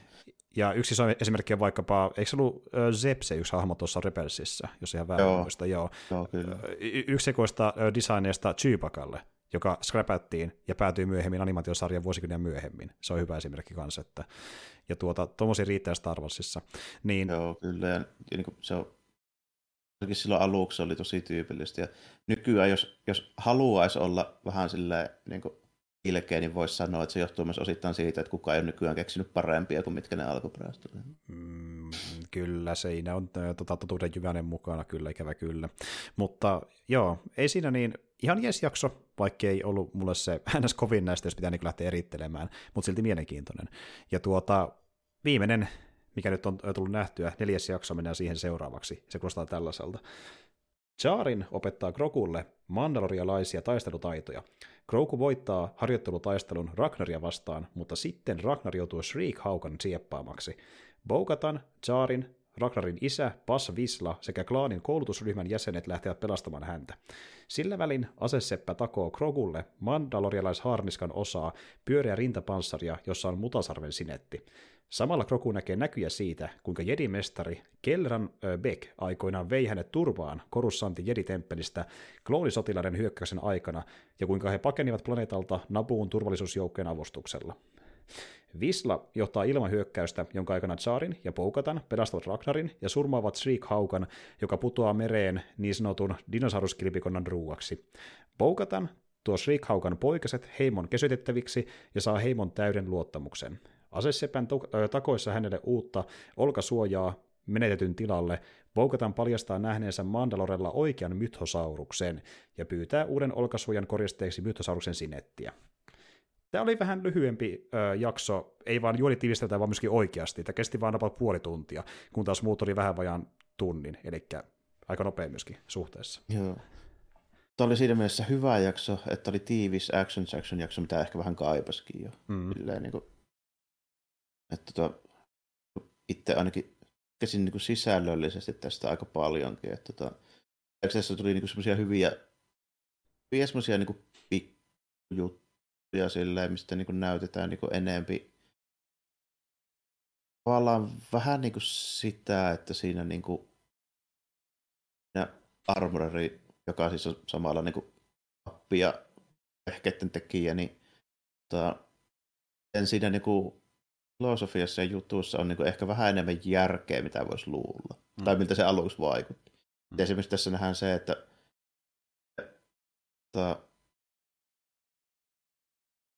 vesipullo, minkä se tuo sinne, että kun se kippaa sen siihen se pataan, niin siinä siis on oikeasti jotain. Siinä on jotain. Ja se ei ole vaan, niin kuin joku juttu tällainen, että on sitten eri asia, että mihin se perustuu, että se hohtaa jonain semmoisena vihreänä, minertyvä vihreänä tällainen, että onko se joku force-homma vai onko se joku mineraali vaikka tällainen vai mitä se on, mutta kuitenkin. Mm. Ja sitten siinä on niin semmoisia pieniä hommia, mitkä vaikuttaa ihan fiksulta ja järkeenkäyvältä. Niin esimerkiksi vaikka siinä treenauskohdassa, kun se Mandalorian skidillä, että ei kannata puhua, jos et tiedä. Mm. Tämä on semmoinen niin yleinen, niin kuin, aika hyvä neuvo. No niin ylipäätään kaikkea. Jos et ymmärrä asiasta mitään, niin ei kannata olla hiljaa. Pidäpä se turpa kiinni. Kyllä. Ja tuli muuten mieleen vielä tuosta kolmosekson lopusta, niin siinähän myöskin nähdään osittain, miten tavallaan se toimii se asesepän se saavi. Että just sinnekin niin Mando kaataa sitä Living Watersin vettä ja se alkaa reagoimaan tietyllä tavalla, että voidaan todistaa, että tämä on tosiaan sitä vettä. Et niin, nimenomaan. Niin, se oli siinä kolmosekson lopussa, kun mä muistin, että se oli tämän jakson alussa, mutta anyways. Joo, siinä oli tosiaan. Ja joo, mutta kuitenkin, niin siis pointti on kuitenkin se, että siinä on niin kuin näytetään konkreettisesti, että siinä on niin kuin jotain, että niin kuin joka kaivo ei niin kuin toimi samalla lailla. Jotain erikoista vedessä on, kyllä. Mm. Ja, ja kiva, että niin Grogukin saa vähän jotain uutta luuttia. No. Ja se on mun mielestä niin kuin hyvä kohta oli, siis Grogun volttihyppely nyt ei ole välttämättä se hyvä kohta, vaan hyvä kohta on se kikkailee sillä rannalla tällainen ja se tulee hakemaan sieltä sen, niin kuin tällä, että no niin lopetapa se kivillä leikkiminen ja tuu tänne näin, niin sitten se nähdään, että ei ne ollut edes kiviä, kun ne oli rapuja. Mikä nimenomaan, niin kuin, mun mielestä se alleviivaa just sitä, että kun se Grogu on force-sensitive, ja se niin näkee kaiken vähän niin eri lailla paremmin kuin muut, vaikka se on semmoinen niin pieni. Niin kuin, kyllä. Se, niin kuin, kukaan niistä ei edes ymmärtänyt, että, tai joka siinä oli paikalla, niin ei edes huomannut, että siinä on jotain eläviä juttuja siinä rannalla. One with the force ja force is everywhere, että se on enemmän yhteydessä koko luonnon ja ympäristön kanssa kuin muuta. Niin. Justiin näin. Et se on kiva, miten se tuodaan tuossa pienissä kohtauksissa esille Grogun kohdalla. Ja meillä on monta kohtausta niin kuin läpi sarja, missä hän vaan niin kuin ihmettelee, tutkii ja reagoi ympäristöön, mihin muut reagoivat tätä ollenkaan. Niin se on silleen ihan kiva. Silleen, sitten, niin kuin, että ja sitten on niin kuin silleen, ja reagoi vielä silleen, että esimerkiksi niin kuin semmoisessa tilanteessa, missä niin kuin moni pitäisi uhkaavana ja vaarallisena, se niin kuin on vaan ihan silleen lungisti, eikä niin kuin käytännössä niin kuin vaikka sen rankorin kanssa, niin sehän oli ihan niinku chilli vaan niinku tälleen näin. Niin tavallaan otus siinä missä muutkin, että niinku tuota. Niin. Kyllä. Että se yllättävän chilli vähän kaiken kanssa. Toki se ikäkin vähän vaikuttaa asiaan, että sillä on paljon kokemusta asioista, mutta se on myös se voima, mikä siihen myöskin vaikuttaa. Että... Niin, en tiedä, miten nopeasti se niinku kehittyy. Mm. Kyllä, niinku... Vaikea sanoa tuosta rodusta. Vaikea sanoa, mutta tota... Mut. Se tuli niinku mieleen, niin ihan mielenkiintoista, kun tuossa vähän nähdään sitä Grogun taas. Tässä esimerkiksi kuultiin se nimikin, joka sen sitä pelasti. Siis itsehän en niinku tiennyt sitä, mikä sen nimi on, mutta niinku, kuitenkin. Niin. Siitä nyt saatiin kuitenkin jonkun sortin konkreettisia vastauksia, että miten se homma meni tälle. Mikä on just niinku hyvä juttu. Ton verran informaatiota siitä niinku tapauksesta mä ehkä kaipasinkin nyt niin kuin tähän mennessä. Aika pitkälti. Ja tunnistitko, kuka näytteli Kelleran Beckiä? Kyllä mä niin naamalta tunnistin, mutta en mä nimeä muista. Okei, eli sä tiedät, kuka näyttelijä se on ja ketä muuta se on. Joo, siis niin, ulkonäöltä tiedän sen näyttelijä, mutta en muista nimeä. Joo, Ahmed Best, eli Jar Jar Binks oli tosiaan. Aivan, joo. Kyllä. Ja itse kun se tuli tietää, mitä... Mä oon nähnyt sen tyyliin jossain Star Wars Celebrationissa ja näissä kyllä. Mutta... Joo, siellä vissiin osaan nähnytkin sen, koska no Jar Jarin kohdalta kukaan ei tunnista muuta kuin äänen perusteella, senkin se muuntaa hyvin paljon erilaiseksi, mitä se kuulostaa tuossa Mandossa. Että, ja mutta kuitenkin itse kun mä näin sen, mä olin silleen, että onpa tutun näköinen, mutta mä en kehannut sanoa sitä suoraan, että onkohan tämä se, niin piti ottaa lopputesteistä, sille vahvistettiin, että Ahmed Besti, että okei mä tiesin, mä olin siis oikeassa, että se oli tosiaan Ahmed Besti. Joo, en mä sitä silleen olisi niinku osannut epäillä muuta kuin sen, että mä luulin, että se on joku random tyyppi niinku noista niinku prequeleista, koska mä oon nähnyt sen tyyli jossain koneessa, mutta en mä sitä nyt osannut yhdistää heti, että se oli Jar Jar Binks. Kyllä. Näyttää oikeasti hyvin erilaiselta, kyllä sen myönnä, että, mutta joo, niin. Kyllä. Ja kiva, että hänenkin saatiin niin jollain tavalla mukaan Star Warsiin, ja tuo Kelleran Beckihän itse sanoi hahmo, joka on nähty aiemminkin jollain tavalla Star Warsissa, mutta nyt se on niin kaanoissa mukaan ekan kerran, koska Kelleran Becki on hahmo, mikä on esiintynyt jossain Disneyn puistossa Star Wars Jedi Temple Challenge-nimisessä lasten game showssa. Kyllä. Ja nyt se vedettiin kaanoon. Sen verran deep cut, että ei onnistu kyllä meikäläisen. Ei kyllä itseltäkään, niin se puistossa pyörii oikein, niin en tunnista tuommoisia hommia. Mutta joo, sieltä. Eli ei ole siis tavallaan täysin uusi hahmo, mutta niin kuin sanotaan, että hyvin heikossa kantimissa niin kuin sen... tarinan kannalta, kun hän oli vaan niinku tämmöinen game show-tyyppi jossain Star Wars-hommassa. Mutta nyt vedettiin sitä kaanonin mukaan oikein peräti. Mutta joo, lisää nähtiin Coruscantia, nähtiin myöskin taas se vuoden huippu, mitä pitkin, tai mitä päin Kelleran kaahaileekin sitten, kun yrittää viedä Grogua turvaan. Ja Naboo-alus sitten nappaa sen kyytinsä, ja se onkin, olisi kiva tietää tavallaan, mihin matka jatkuu siitä sitten eteenpäin sen aluksen kyydissä, mutta ehkä saa lisää flashbackia myöhemmin mahdollisesti. Niin, eiköhän mahdollisesti nähdä sitten vielä, en tiedä nähdäänkö tällä kaudella, mutta ehkä jossain kohdassa sitten. Niinpä. Sitten tällainen, mutta ja siinä on myöskin, ei se ihan sattumaa ole kuitenkaan mun mielestä, siis kun ottaa huomioon tämän niin kuin, sarjan, sen niin kuin tarinankerronnan tyyli. Kaikki ne tyypit, jotka on kokenut jotain ja saa jotain niin kuin merkittäviä juttuja, niin kuin silleen, kun me saadaan tietää niistä jotain merkittäviä juttuja niiden menneisyydestä, se aina tapahtuu sellaisella pajalla. Mm. Hyvin usein itse asiassa, kyllä. Niin. Kyllä. Ainakin niin kuin näiden hahmojen puolesta, jotka niin kuin ylipäätään voi pyöriä siellä.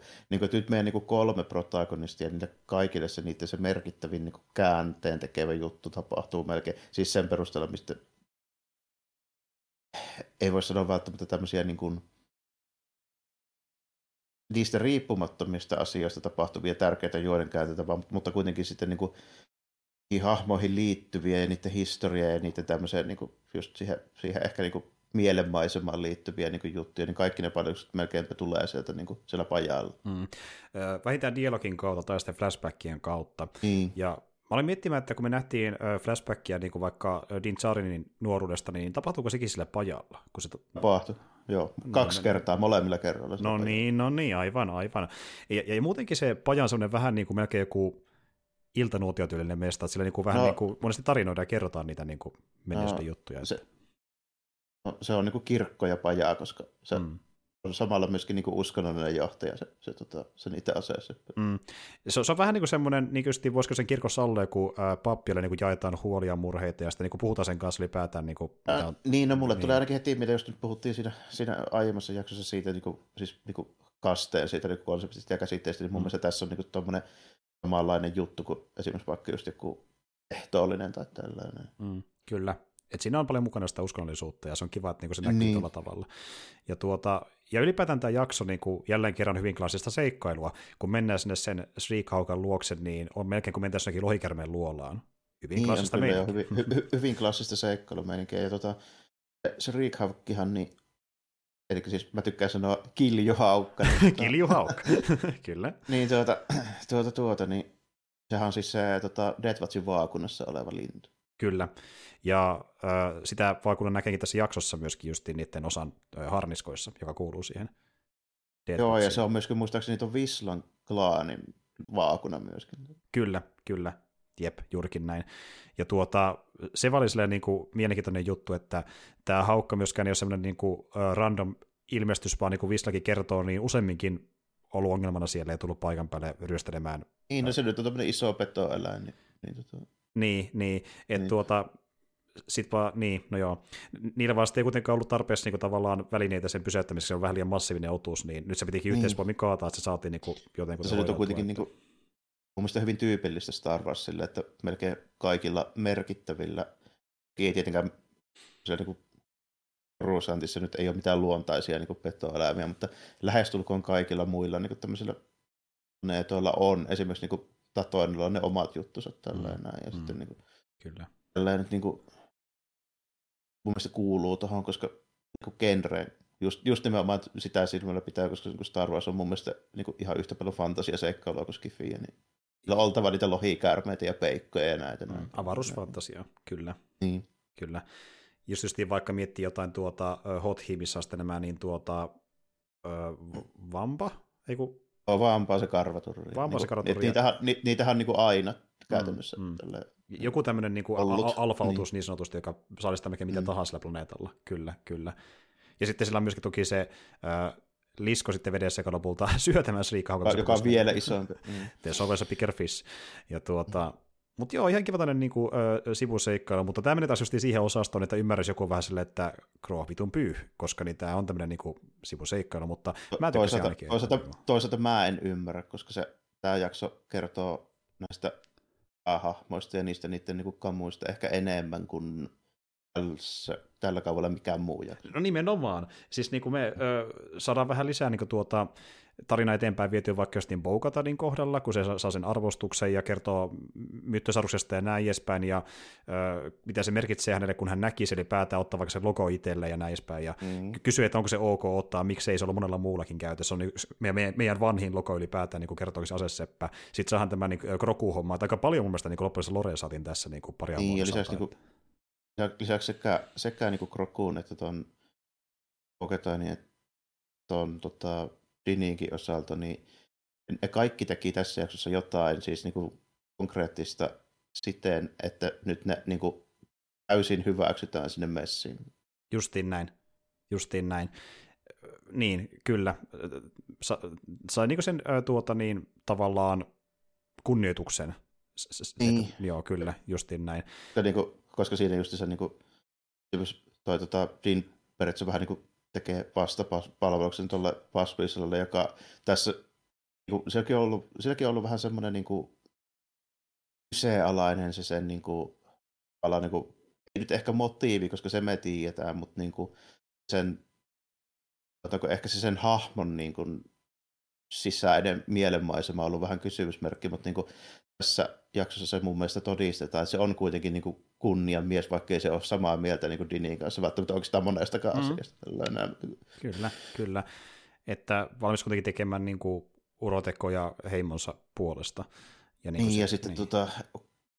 että se nyt se Dinin vastapalveluksessa käytännössä pelasi sen pojaan, niin se nyt vähintään sitten kuittaa se erimielisyys, mitä tällä aiemmin oli. Kyllä, ja Bo-Katan apuna siinä.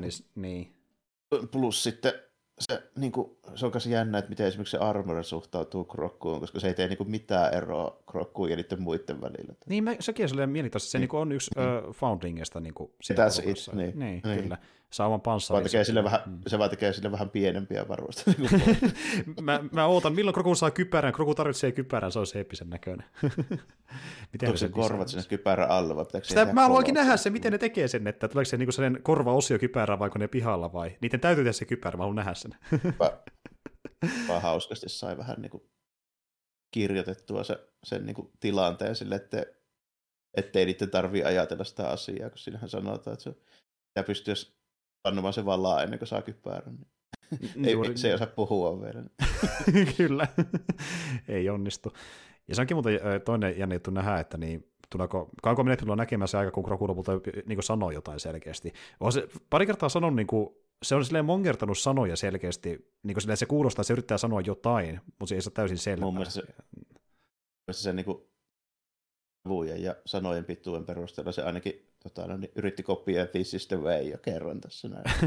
Suurin piirtein. Ja sitten on niin kuin... Mun mielestä siellä, oliko se siellä Bo-Katanin niin aluksella, kun oli palaamassa sinne, sinne ruukan luokse, niin siinä mun mielestä tällainen... Se olisi hauska, jos ne olisi nekat niin selkeät sanat. This is the way this is. Mutta joo, siis tosi kivalta vaikuttaa tässä kohtaa, ja niin kuin, mä oon tosi iloinen, kun saa nähdä niin kuin Mandoa lisää, hyvää seikkailua, tosi mielenkiintoista Loren rakentamista, niin kuin cliffhangereita, eeppisiä juttuja, siistejä uusia kreatureita, niin kuin, tässä on tosi paljon hyvää ollut jälleen kerran. Et, niin kuin... ja, ihan kivaa tämmöistä just niin kuin vähän menevämpää seikkailumeininkiä, mitä yleensä vähän niin kuin kaipaankin. Star Wars-hommaa, varsinkin tähän niin kuin, sarjaan, että siinä toki sitten esimerkiksi jossain, jos nyt mahdollisesti joskus saavut aikaiseksi jonkun elokuvan, niin siinä ehkä sitten kaipaa taas niin kuin, sellaisia elementtejä, mitkä on nyt niin kuin, puuttunut, vaikka tästä esimerkiksi niin kuin, aineempi sitä mahdollisesti sitä niin kuin, voimaa ja ehkä isompaa mittakaavaa ja näin, mutta se nyt kuuluu niin kuin, elokuviin. Sitten. Se kuulostaa sinne. Niin. Mutta se on niinku eri niinku tyyli ja eri asia sillä, että en mä niinku ajattele, että tässä sitä välttämättä edes tarvitaan, kun tämmöinen niinku mittakaavaltaan pienempi muutenkin, niin vielä silleen, mutta mikä on silleen vähän, kuulin semmoisia juttuja, että tavataan Mandon kolmoskauden katsojaluvut ilmeisesti olla aika paljon pienemmät, mitä olisi voinut luulla, mikä on vähän valitettavaa, mutta Mutta se taitaa olla Disney-ongelma vähän niin kuin kautta linja ylipäänsä, että ei kannata ehkä pistää pelkästään tämän sarjan niin. ansioksi sitä, että ähköä huomattavissa, siltä se mun mielestä tuntuu. Joo, ja se ei ole pelkästään niin kuin Marvel-ähkö, vaan siis kaikki ylipäänsä. Disney-homma ähky ylipäätään. Niin. Justiin näitä. Miten mä se pätee niin, myöskin Pixariin ja näihin kaikkiin. Piti justiin sanoakin, että miten mä oon ymmärtänyt, niin kaikkien katseluvut on laskenut Disneyllä. Että niin, joo. Ja just niin kuin vähän silleen, nehän karsikin aika paljon projekteja tässä just niin. aikoina. Ja puhuttiin siinä, taisi olla viime kuulumisissa, että esimerkiksi vaikka Marvel-projektien määrää tullaan sarjosalta laskemaan, ja Star Warskin on siinä, että pitääkö niidenkin määrää laskea niin leikkausten takia. Että se on tilanne tällä hetkellä. Joo. Ja just niin kuin vaikuttanut vähän siltä, että niin kuin ollaan puhuttu, että niillä ei vaan riitä porukkaa yksinkertaisesti, ei riitä sillä niin kuin esituotanto eikä jälkituotanto puolella. Ei kumpaankaan, ja sitten gruntsataan menemään ja ruoskitaan siellä porukkaa ruvelle, että ne tekee projekteja valmiiksi, ja sitten välillä ihmetellään jotenkin, kun tuossa sen kohdalla, mistä taso näyttää heikommalta, ja miksi työntekijät valittaa, ja niin. Se on enemmän kyllä Marvelin ongelma, mutta en tiedä, onko joku verran Star Warsissakin ollut sitä ongelmaa, en tiedä. Että...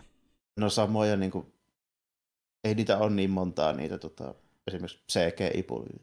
Niin. Ne on ihan samoja tyyppejä näissä kaikissa. Niin, se on kyllä totta. Toki se on sitten eri johtajat niin kummassakin puolella, Marvelilla ja Lucasfilmilla. Mutta tyypit, jotka tekee, on samat, about. Mikä onkin se pahin homma, että niin sä teet kahdelle eri firmalle Disneyn alla niin projekteja, ehkä yhtä aikaa pahimmillaan, että damn. Mutta niitä on joitain satoja ylipäänsä, niin kuin sen tason visual effect-tyyppejä, jotka tekee mitään niin kuin näihin. Niin. Kyllä. Ja sitä on viime aikoina muutenkin paljon uutisoitu, miten se on iso ongelma työntekijöiden mielestä Marvelilla, että kun tehdään liikaa. Ja... Niin, ja sitten kun kaikki niitä, siis nykyään jokainen elokuva ja sarja, niin ne on niin fantasia ja niin CG, että sitä tarvitaan niin perkeleesti. Mm, ja määrä vaan kasvaa, niin. Jos ei vähintään sitä sen... Niin. Mm. Tässä sentään onneksi näkee vielä, että tyypeillä on oikeita puustuksia ja oikeita pottia esimerkiksi päässä. Saakin, Marvel-leffossa niillä tyypeillä ei enää edes vittu pottia päässä, nehän on CG-kypärät kaikilla. Niin ja siis just iso osa vaikka niistä asusta, mitä ne pitää päällä, niin niillä on vaan harmaa puku, missä on sitten niitä motion capture-palveluita. Niin. Spoiler alertti, niin hämähäkki meillä ei ollut rikoita päällä varmaan 5 vuoteen. Jep, se on vaan CG-mössö niin sanotusti. Ja joo, ja sitten sekin, miten se miten paljon liitetään asioita keskenään on kyllä uskomatonta, vaikka silleen, sä katsot jonkun kohtauksen vaikka jossain MCU-elokuvassa, niin siinä on tyyppi vaikka jossain huoneessa, minkä voisi ihan hyvin toteuttaa vaikka silleen, että mennään vaan huoneeseen kuvaamaan. Sitten nekin on erillisiä elementtejä, mikä on leikattu silleen, että silti tyyppi seisoo green screenin edessä, sen vaatteet on CGI-tä, se huone taustalla on CGI-tä. Ne hahmot, jotka kävelee siellä huoneessa on kuvattu erillisissä kohtauksissa, niin kun se on tosi paljon tuosta leikkaa liimameininkiä, ja jos sitä on tarpeeksi paljon, niin se väkisin päästään läpi sitä katsojalle huonolla tavalla. Että. Ja lisäksi se tekee ihan hemmetisti semmoista turhaa hommaa just niille CGI-artisteille tällainen, että niillä on ollenkaan enää semmoista duunia kuin nimyrkillä lavasta. Nimenomaan. Kun taas sitä on sitten enemmän nähtävissä Star Wars-hommissa, koska on tämä volumemeininki. Eli meillä on näytöt vaan taustalla, mikä näyttää sitä maailmaa, ja sitten niin siellä laitetaan eteen rekvisiittaa. Eli meillä on kiviä sillä paikan päällä näin edespäin. Että. Joku pitää silti kerätä tekemään ne taustat siihen volumeen. Myöskin, kyllä. Kuitenkin on se Unrealenkin ne taustalla. Että ja ne on edelleen samat tyypit, jotka tekee niihin Marvel-juttuihinkin. Niitä. Niin, ja sekin vaatii työtä kyllä, mutta sitten jos miettii vaikka katsojan kannalta, mikä näyttää hyvältä ja uskottavalta, niin siihen päästään paremmin siihen osastoon, kun katsoo vaikka Mandaloriania, missä on enemmän sitä fyystäkin katsottavaa kuin vaan tietokoneefektiä. Tai nimimerkillä Tarki Haarniska näytti kaikista parhaalta tyyliin niissä kahdessa ekassa Avengersissa. No ekassa leffassa, missä ne tehtiin praktikaalisesti, kyllä, jos ei muuta John Favreau mukana. Mutta niin, siitä on mennyt kauan MCU:n kohdalla, mutta siksi onkin kivaa virkistää vaihtelua katsoa jotain Mandoa, missä huomaa selkeästi, että tässä ei kaikki CGI-tä. Yes. Ja se on ihan silleen kiva. Ja se mun mielestä tommonen se suuri ongelma, miksi mä kritisoin sitä, on se, että näillä resursseilla ei näytä välttämättä hyvältä, ja B, ne tekee itselleen ihan turhan vaikeaksen, koska ne tekee asioita, mitä voisi tehdä muutenkin, niin kaikki väännetään sillä CG:llä, ja sitten se homma johtaa siihen, että ne tyypit, joita pitäisi tehdä, ne ei vaan kerkeä tekemään. Että jos sitä jakaa sitä tasaisemmin, sitä praktikaalia, vähän puvustusta, vähän tälleen, niin ne välttäisi monia ongelmia, ja se näyttäisi paremmin. Ja kuitenkin Mando sen todistanut, että jopa yleisökin sanoo, että näyttää hyvältä, kun ne yhdistää sitä praktikaalista mukaan siihen. Eli se todiste siitä, että se on riittävän hyvän näköistä, kun se tehdään tarpeeksi ammattitaidolla, niin nykykatsojalle kiinni. Ja nimimerkillä mä en halua enää koskaan nähdä yhtään nanotech itsestään ilmestyvää pottaa kenenkään päässä, joka ei ole varsinaisesti semmoinen tyyppi, jolla se pitäisi olla. Nyt sä valit liikoja. Mutta joo, ja mitä minä pitikään sanoa, mutta siis joo, että Mando näyttää edelleen hyvältä, ja sitten se on hyvä, kun Star Warsin etuna on se, että se on ollut alun perinkin sitä, että on paljon niitä nukkeja, paljon niitä DJ-asuja selkeästi ja rekvisiittaa sun muuta, ja se perinne on säilynyt, niin meillä on edelleenkin sitä meininkiä. Niin kuin Grogu on aivan mahtava esimerkki, se on nukke. Ei se tarvitse näyttää täysin uskottavaa. Vaikkakin tässä 3. kaudella se on harvemmin nukke kuin aiemmin. Se on totta. Ainakin siitä näyttää. Mutta jos se vaikka esim. Vetää voltteja hyppyjä, niin ne näyttää ihanan kiusalliselta, kun ne ei ota hellekään aitoja. Vaikka se väistely siinä tappelussa 4. jaksossa, niin mä silleen chefskis. Mä haluan, se näyttää tältä, vähän silleen pikkasen kiusalliselta. Se näyttää silleen, kun joku tyyppi käsiin nukkee siirtelee siellä. Kyllä, ja tässä on se Star Warsin etu, kun se perimä on se näin pitkään, että se pitää näyttää tollaselta, niin ne voi tehdä sen tuolla tavalla, ja se on vaan ihanaa vaihtelua, että tulee tuommoista praktikallista meininkiä, mikä ei ole missään nimessä aina täysin uskottavan näköistä, mutta sillä ei ole väliä, kun se on uskottava Star Warsin kontestissa, ja se on jotenkin charmikasta edelleenkin. Onneksi Grogu on semmoinen, millainen se on. Se on aina ollut vähän kömpelöä. Ja se kuuluu siihen. Niin. Se kuuluu siihen. Ja Ja niin kuin sama nähtiin osittain myöskin Andorissa joidenkin parin alienin kohdalta, mikä se vilahtaa ja tälleen, että niin kuin, ne on jossain määrin vähän kömpelöitä. Se mutta siinä oli niin vähän niitä. Niitä aika vähän sen kyllä, mutta kuitenkin, että niin kuin se tietty kömpelyys ja sen kautta tulevat sarmikkuus kuuluu Star Warsiin edelleenkin ja tekee sitä omanlaisen juttunsa. Ja mutta siis joo, tykkään Mandosta. Niin, sitä haluan nyt korostaa edelleenkin, ei muuttunut mihinkään. Se edelleenkin ihan niin kuin mukava olosta meininkiä on, että on vähän samalla kuin niiden aiempiakin osien osalta, niin voi niin kuin sen sanoa, että on niin kuin täydellistä kaikilta osin, ei todellakaan, mutta onko siltäkin niin kuin sitä Star Warsia, mitä mä mieluiten tällä hetkellä katson, niin on ehdottomasti. Ehdottomasti. En malta ottaa, miten tämä homma päättyy kolmoskauden osalta, ja sitten jatkuu myöhemmin neloskaudella. Ja itse asiassa tuo Giancarlo Esposito, joka näyttelee Gideonia, niin jossain kohtaa totesikin, että ilmeisesti tämä kolmos- ja neloskausi on vähän niin kuin sellainen yksi kokonaisuus. Siinä mielessä, että ilmeisesti tämä vähän niin kuin jätä homma kesken kolmoskauden lopussa jollain tasolla ja jatkuu niin kuin melkein suoraan sitä neloskaudella. Niin jännä nähdä, miten se tapahtuu. Ja toista kun hän sanoo noin, niin viittaa vähän siihen, että nähdäänkö sitten Gideonikin vähän pidemmän niin, aikaa. Miksi Giancarlo Esposito tietysti tollaisia asioita, jos ei se ole mukana? Niin, että kuulostaa jo vähän itsessään spoilerita, kun se puhuu tommosia asioita, mutta ilmeisesti Gideoni nähdään sitä vähän enemmän jossain kohtaa. Katsotaan. Niin, ja mä sitä mahdottomana, että tässä 4 jäljellä olevalla jaksolla nyt ei onnistutaan esittelemään uusi pahis ja ratkaisemaan se ongelma vielä sen jälkeen. No niinpä. Että enemmänkin ehkä menee silleen, tiedätkö, että me saadaan ihan loppupuolella selville, että kuka ne lähetti nämä lukuiset alukset perään ja kuka hoitaa kloonasummaa. Tiisataan ja sitten se tulee enemmän mukaan kuvioihin seuraavalla kaudella. Ja tämä olisi sitten tavallaan se syy, miksi nämä on yhdistettynä keskenään Esposton mielestä nämä kaudet tarinallisesti. Joo. Mutta katsotaan, miten käy. Ja sitten kun puhuttiin tästä isommista kuvioista ja siitä, miten niin mennään isompiin sfääreihin, niin se varmaan tapahtuu sitten siinä vaiheessa, kun on saatu Ahsoka pihalle ja päästään siihen neloskauteen, niin mä veikkaan, että niiden tarinoita tulee vähän linkittäytymään enemmän myöhemminkin tiettyjen juttujen takia, tiettyjen pahisten takia, mutta saadaan mihin se sitten menee aikanaan. Mutta joo, hyvältä vaikuttaa. Puhutaan sitten niistä myöhemmistä jaksoista myöhemmin, joka ne tulee pihalle, eli viimeistä 4 jaksosta. Ja tämän jälkeen tullaan myöskin puhumaan Bad Batchista seuraavassa jaksossa, koska se sarja tosiaan nyt päättyy kakkoskauden osalta ja katsotaan, mihin suuntaan se on mennyt. Ja voi sanoa jo teaserinä, että on tyytyväinen, mihin suuntaan se on mennyt. Eli tavallaan se, missä me kritisoitiin ekaa puoliskoa, ne vähän niin kuin kuunteli tavallaan meitä. Kuunteli vähän meitä ja se vaikutti rytmitykseen, eli nyt on tullut vähemmän sitä niin kuin hyvin tyhjää standalone seikkailua, mitä on nähty monta kertaa peräkkäin ekalla puoliskolla. Nyt se on enemmän semmoisen vähän niin kuin mielenkiintoisempaa lore-rakentamiseen jälkipuoliskolla. Hyvältä vaikuttaa tässä kohtaa. Ja mä tuossa tarkistin aiemmin, kun mä häiritsee se asia, että mikä meillä nyt tosiaan sitten oli se aiemmin spesiaali, mun piti se selvittää, niin tosiaan Bad Batch meillä oli viime kerralla, ja ennen tätä jaksoa meillä oli se kommentteilta, mikä tehtiin viimeksi, eli tämä Wolverine homma. Puhuttiin X-Men Originsista. Niin, toki joo, mutta mä en sitä ajatellut samalla lailla, koska vähän juttu. Ja tosiaan, mistä päästäänkin siihen, että me tullaan myöskin jatkamaan myöhemmin, joka keretään, niin näitä kommenttiraita hommia. Eli tosiaan tehtiin kommenttiraita X-Men Origins Wolverinesta, ja tullaan myöskin sitten sen NS-jatko-osasta The Wolverinesta tekemään jossain kohtaa myöskin kommenttiraita, jos semmoiset kiinnostaa. Mutta tämmöistä luvassa jossain vaiheessa, ensi kertaa Bad Batchia. Nyt ei muuta kuin ensi kertaan ja moi kaikille. Kiitti ja morjesta.